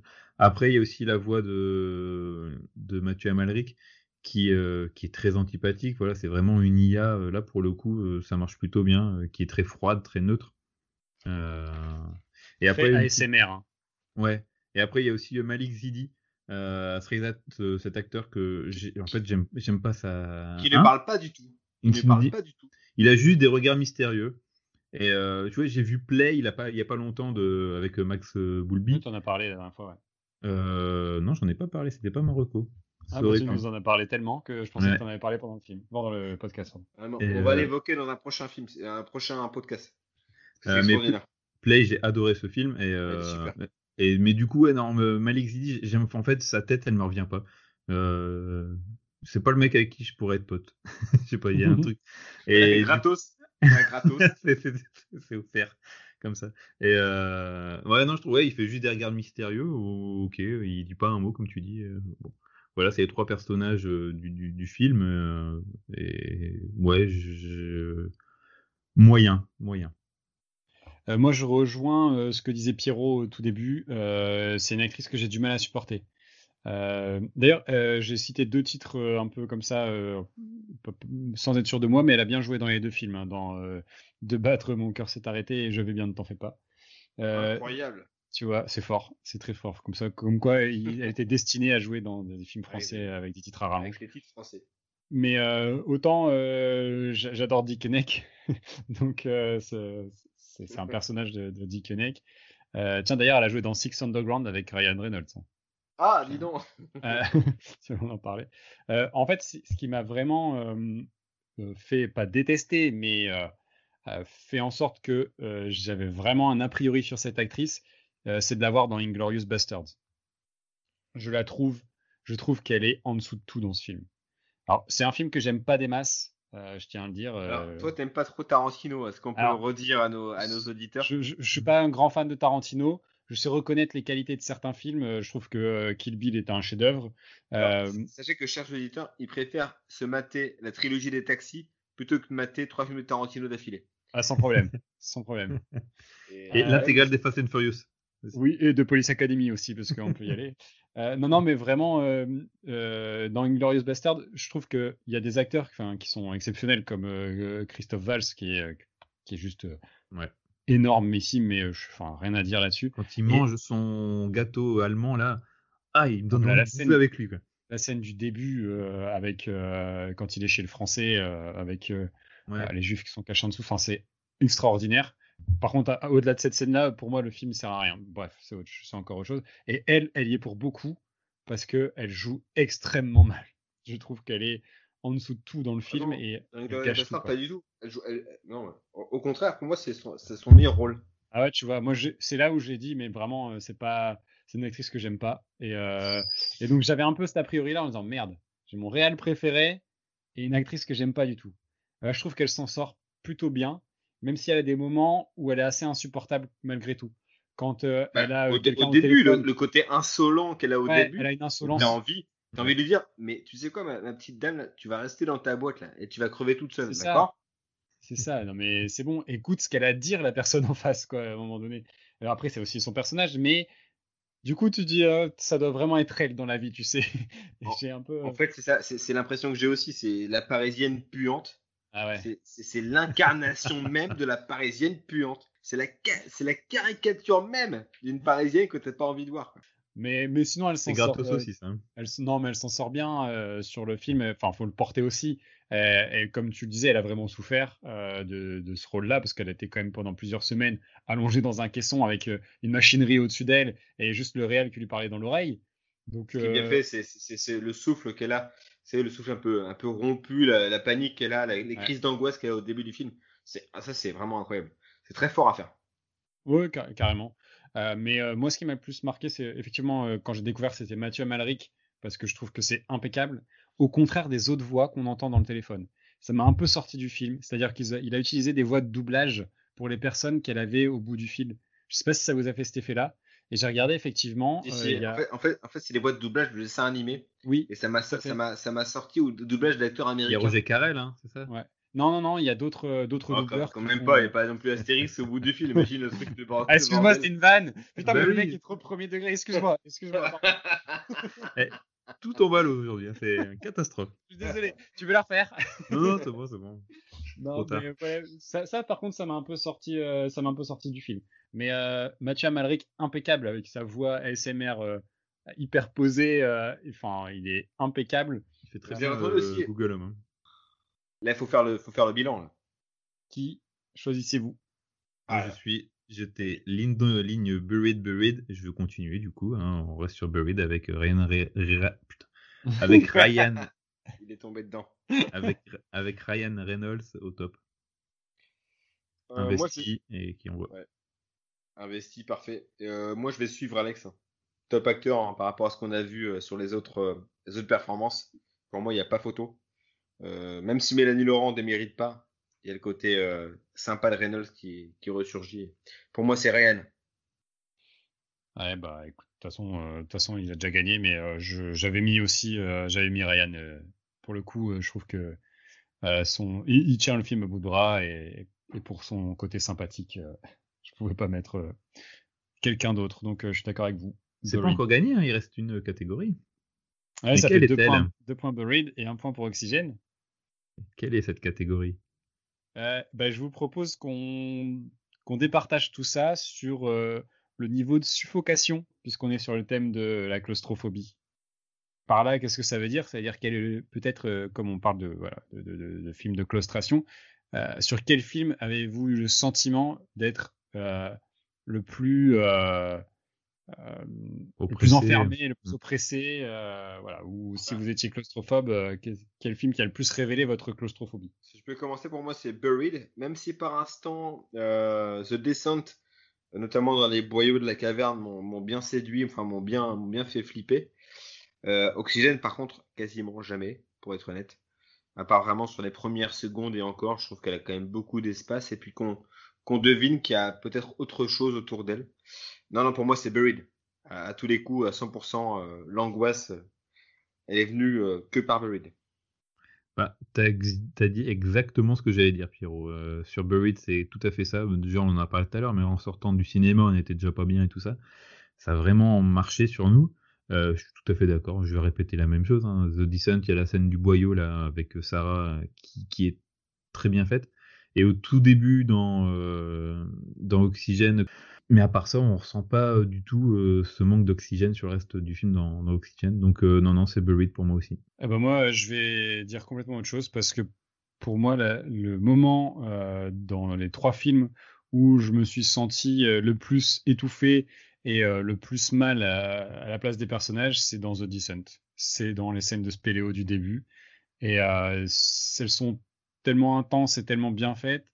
Et, euh, et comme je disais, le film est en deux parties et on ressent vraiment euh, l'aspect claustro du, de, la première partie. Donc, et, et puis j'ai envie de valoriser un peu The Descent, qui est pour moi un excellent film que j'invite tout le monde à, à voir. Donc The Descent.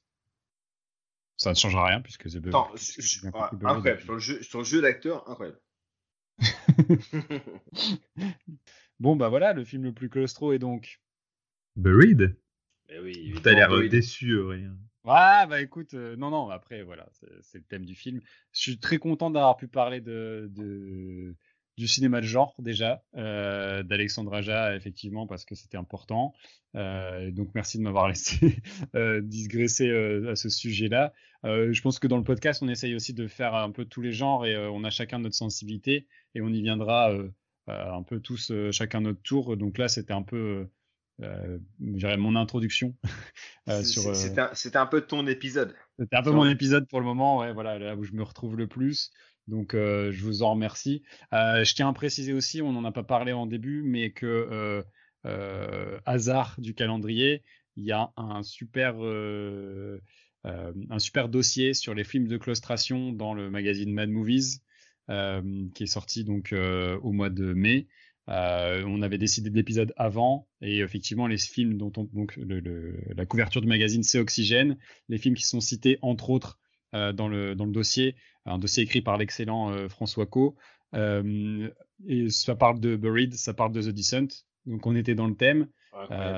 voilà, c'est une coïncidence pure et dure et donc ça fait suite donc à la présentation et à l'interview de Alexandre Aja par le non moins excellent euh, Alexandre Poncé euh, que, que, je salue euh, dans, dans Movies. Donc il fallait quand même le dire parce que ça c'est hasard du, hasard du calendrier.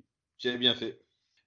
Bon bah voilà, on a, on a le gagnant. Maintenant, traditionnellement, ceux qui le souhaitent peuvent arrêter l'épisode ici. Et puis pour les plus courageux et ceux qui aiment nous suivre, on va passer à des petites recommandations.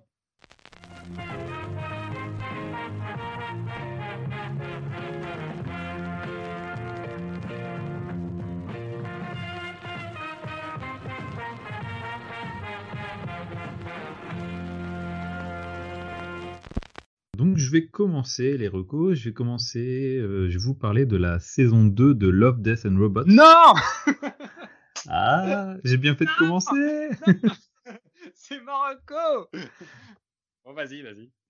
Euh, donc je Comment il est deg ah. Donc, désolé Aurélien, euh, Love, Death and Robots saison 2, produit par David Fincher et supervisé par Tim Miller réalisateur entre autres de Terminator Dark Fate et de Deadpool avec euh, Ryan Reynolds. Pour rappel, il s'agit d'une anthologie dispo sur Netflix. Cette série compile plusieurs courts-métrages issus de différents studios d'animation, dont notamment Blur Studio qui a bossé pour Avatar, Avenger, euh, le film Sonic, et aussi euh, Unit Image, société française qui a réalisé pas mal de bandes annonces pour les jeux vidéo d'Ubisoft, et notamment la pub Canal Plus qui se passe dans les cuisines sortie il y a 2-3 ans. Je sais pas si vous vous souvenez de cette pub. C'est dans des cuisines d'un grand restaurant et ils doivent servir des plats et c'est des ah, films euh, qui étaient très bien faits et donc voilà c'est cette société là. Euh, bon les épisodes à chaque fois n'ont aucun rapport euh, les uns avec les autres d'où l'anthologie. Et ça parle d'une vision plus ou moins optimiste du futur et de la technologie même s'il arrive que certains épisodes se parlent du passé. J'avais adoré la première saison qui me faisait un peu penser, un peu rappeler Black Mirror. Il y avait 18 épisodes qui étaient euh, très différents, que ce soit en termes de genre, comédie, action, SF pur, de style graphique aussi, euh, d'ambiance. Et sur ces 18 épisodes, on allait euh, sur des durées de 5 à 15 minutes.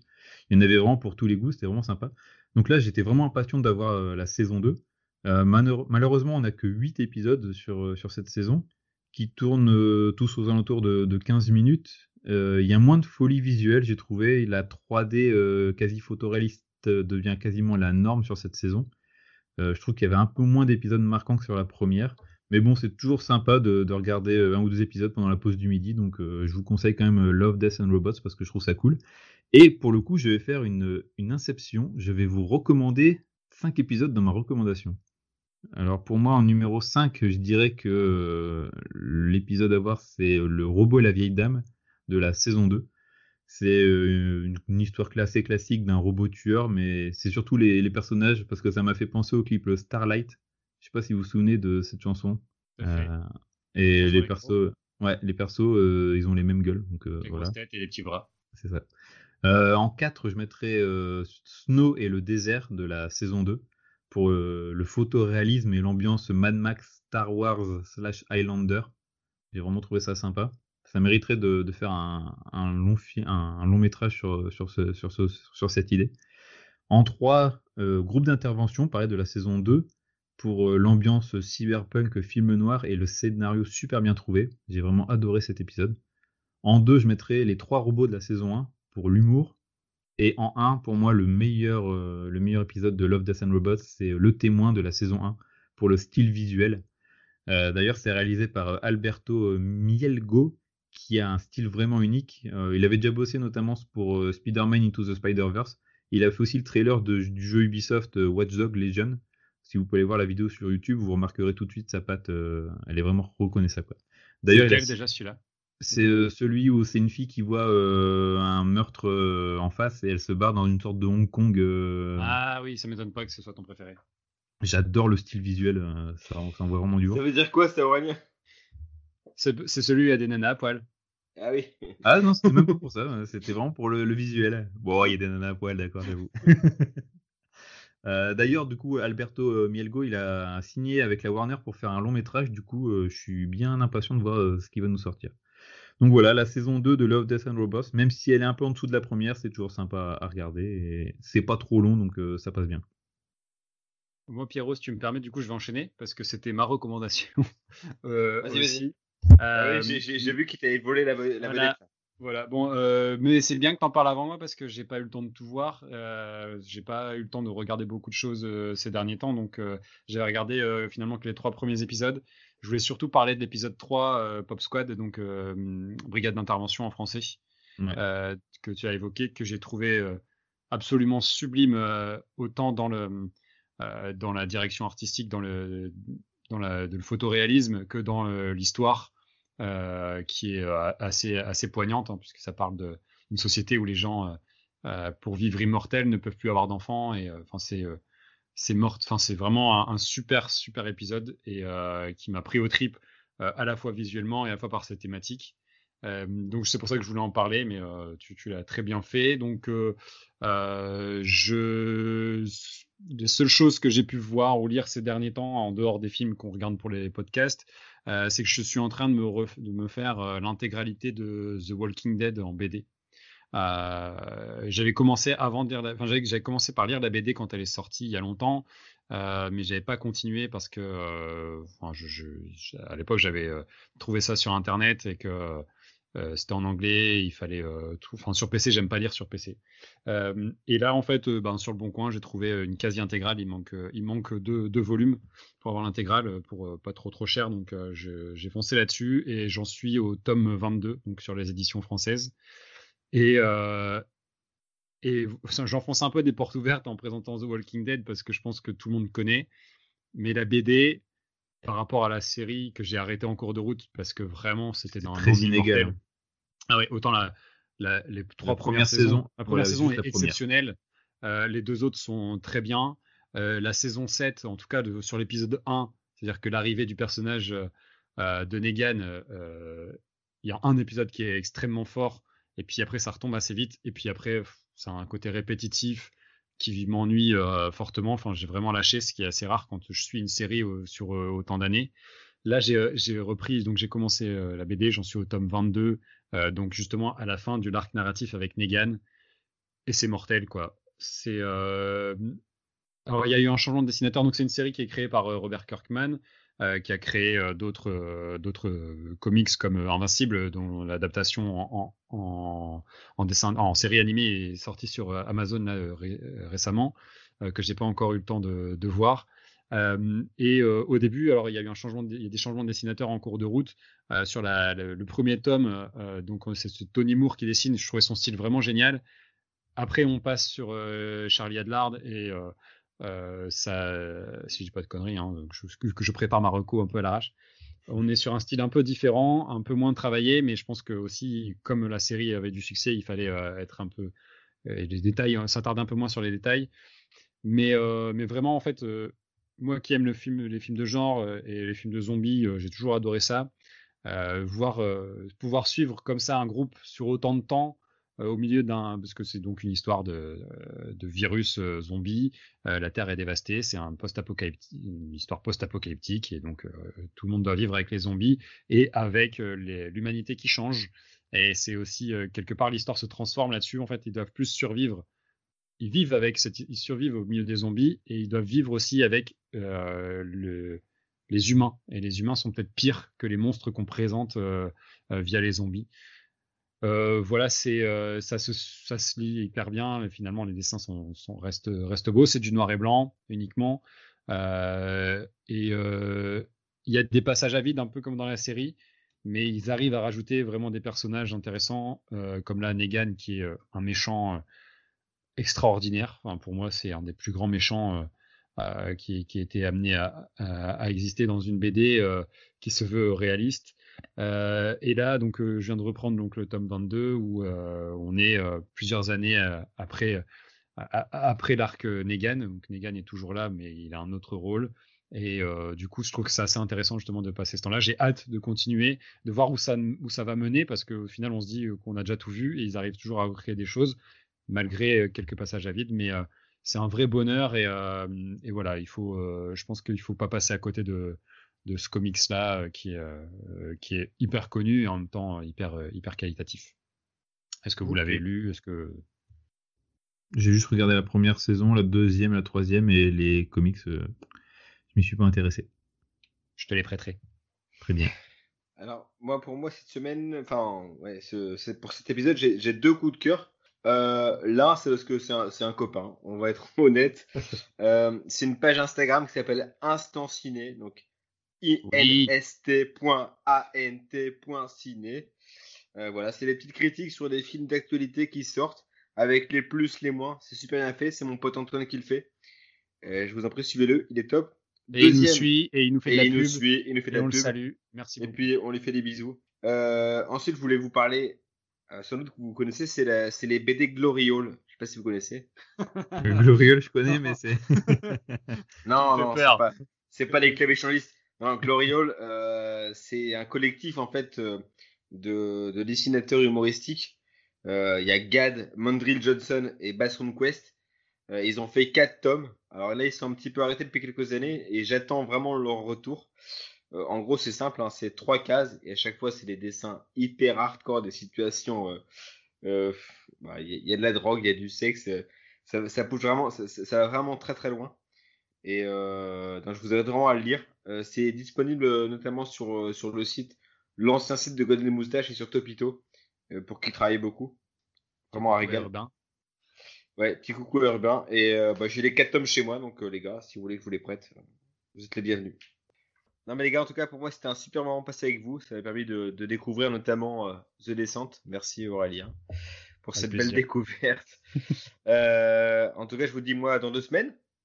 Avec plaisir. Semaines, ouais. J'ai hâte. Alors, vu le sujet, je sais pas si j'ai hâte en fait. Ah. Bon, on va se marrer. on, va, va pas le révéler. En tout cas, à dans deux semaines avec un nouveau thème, trois nouveaux films et les trois mêmes mecs pour vous en parler. Salut les gars Salut Pierrot, merci.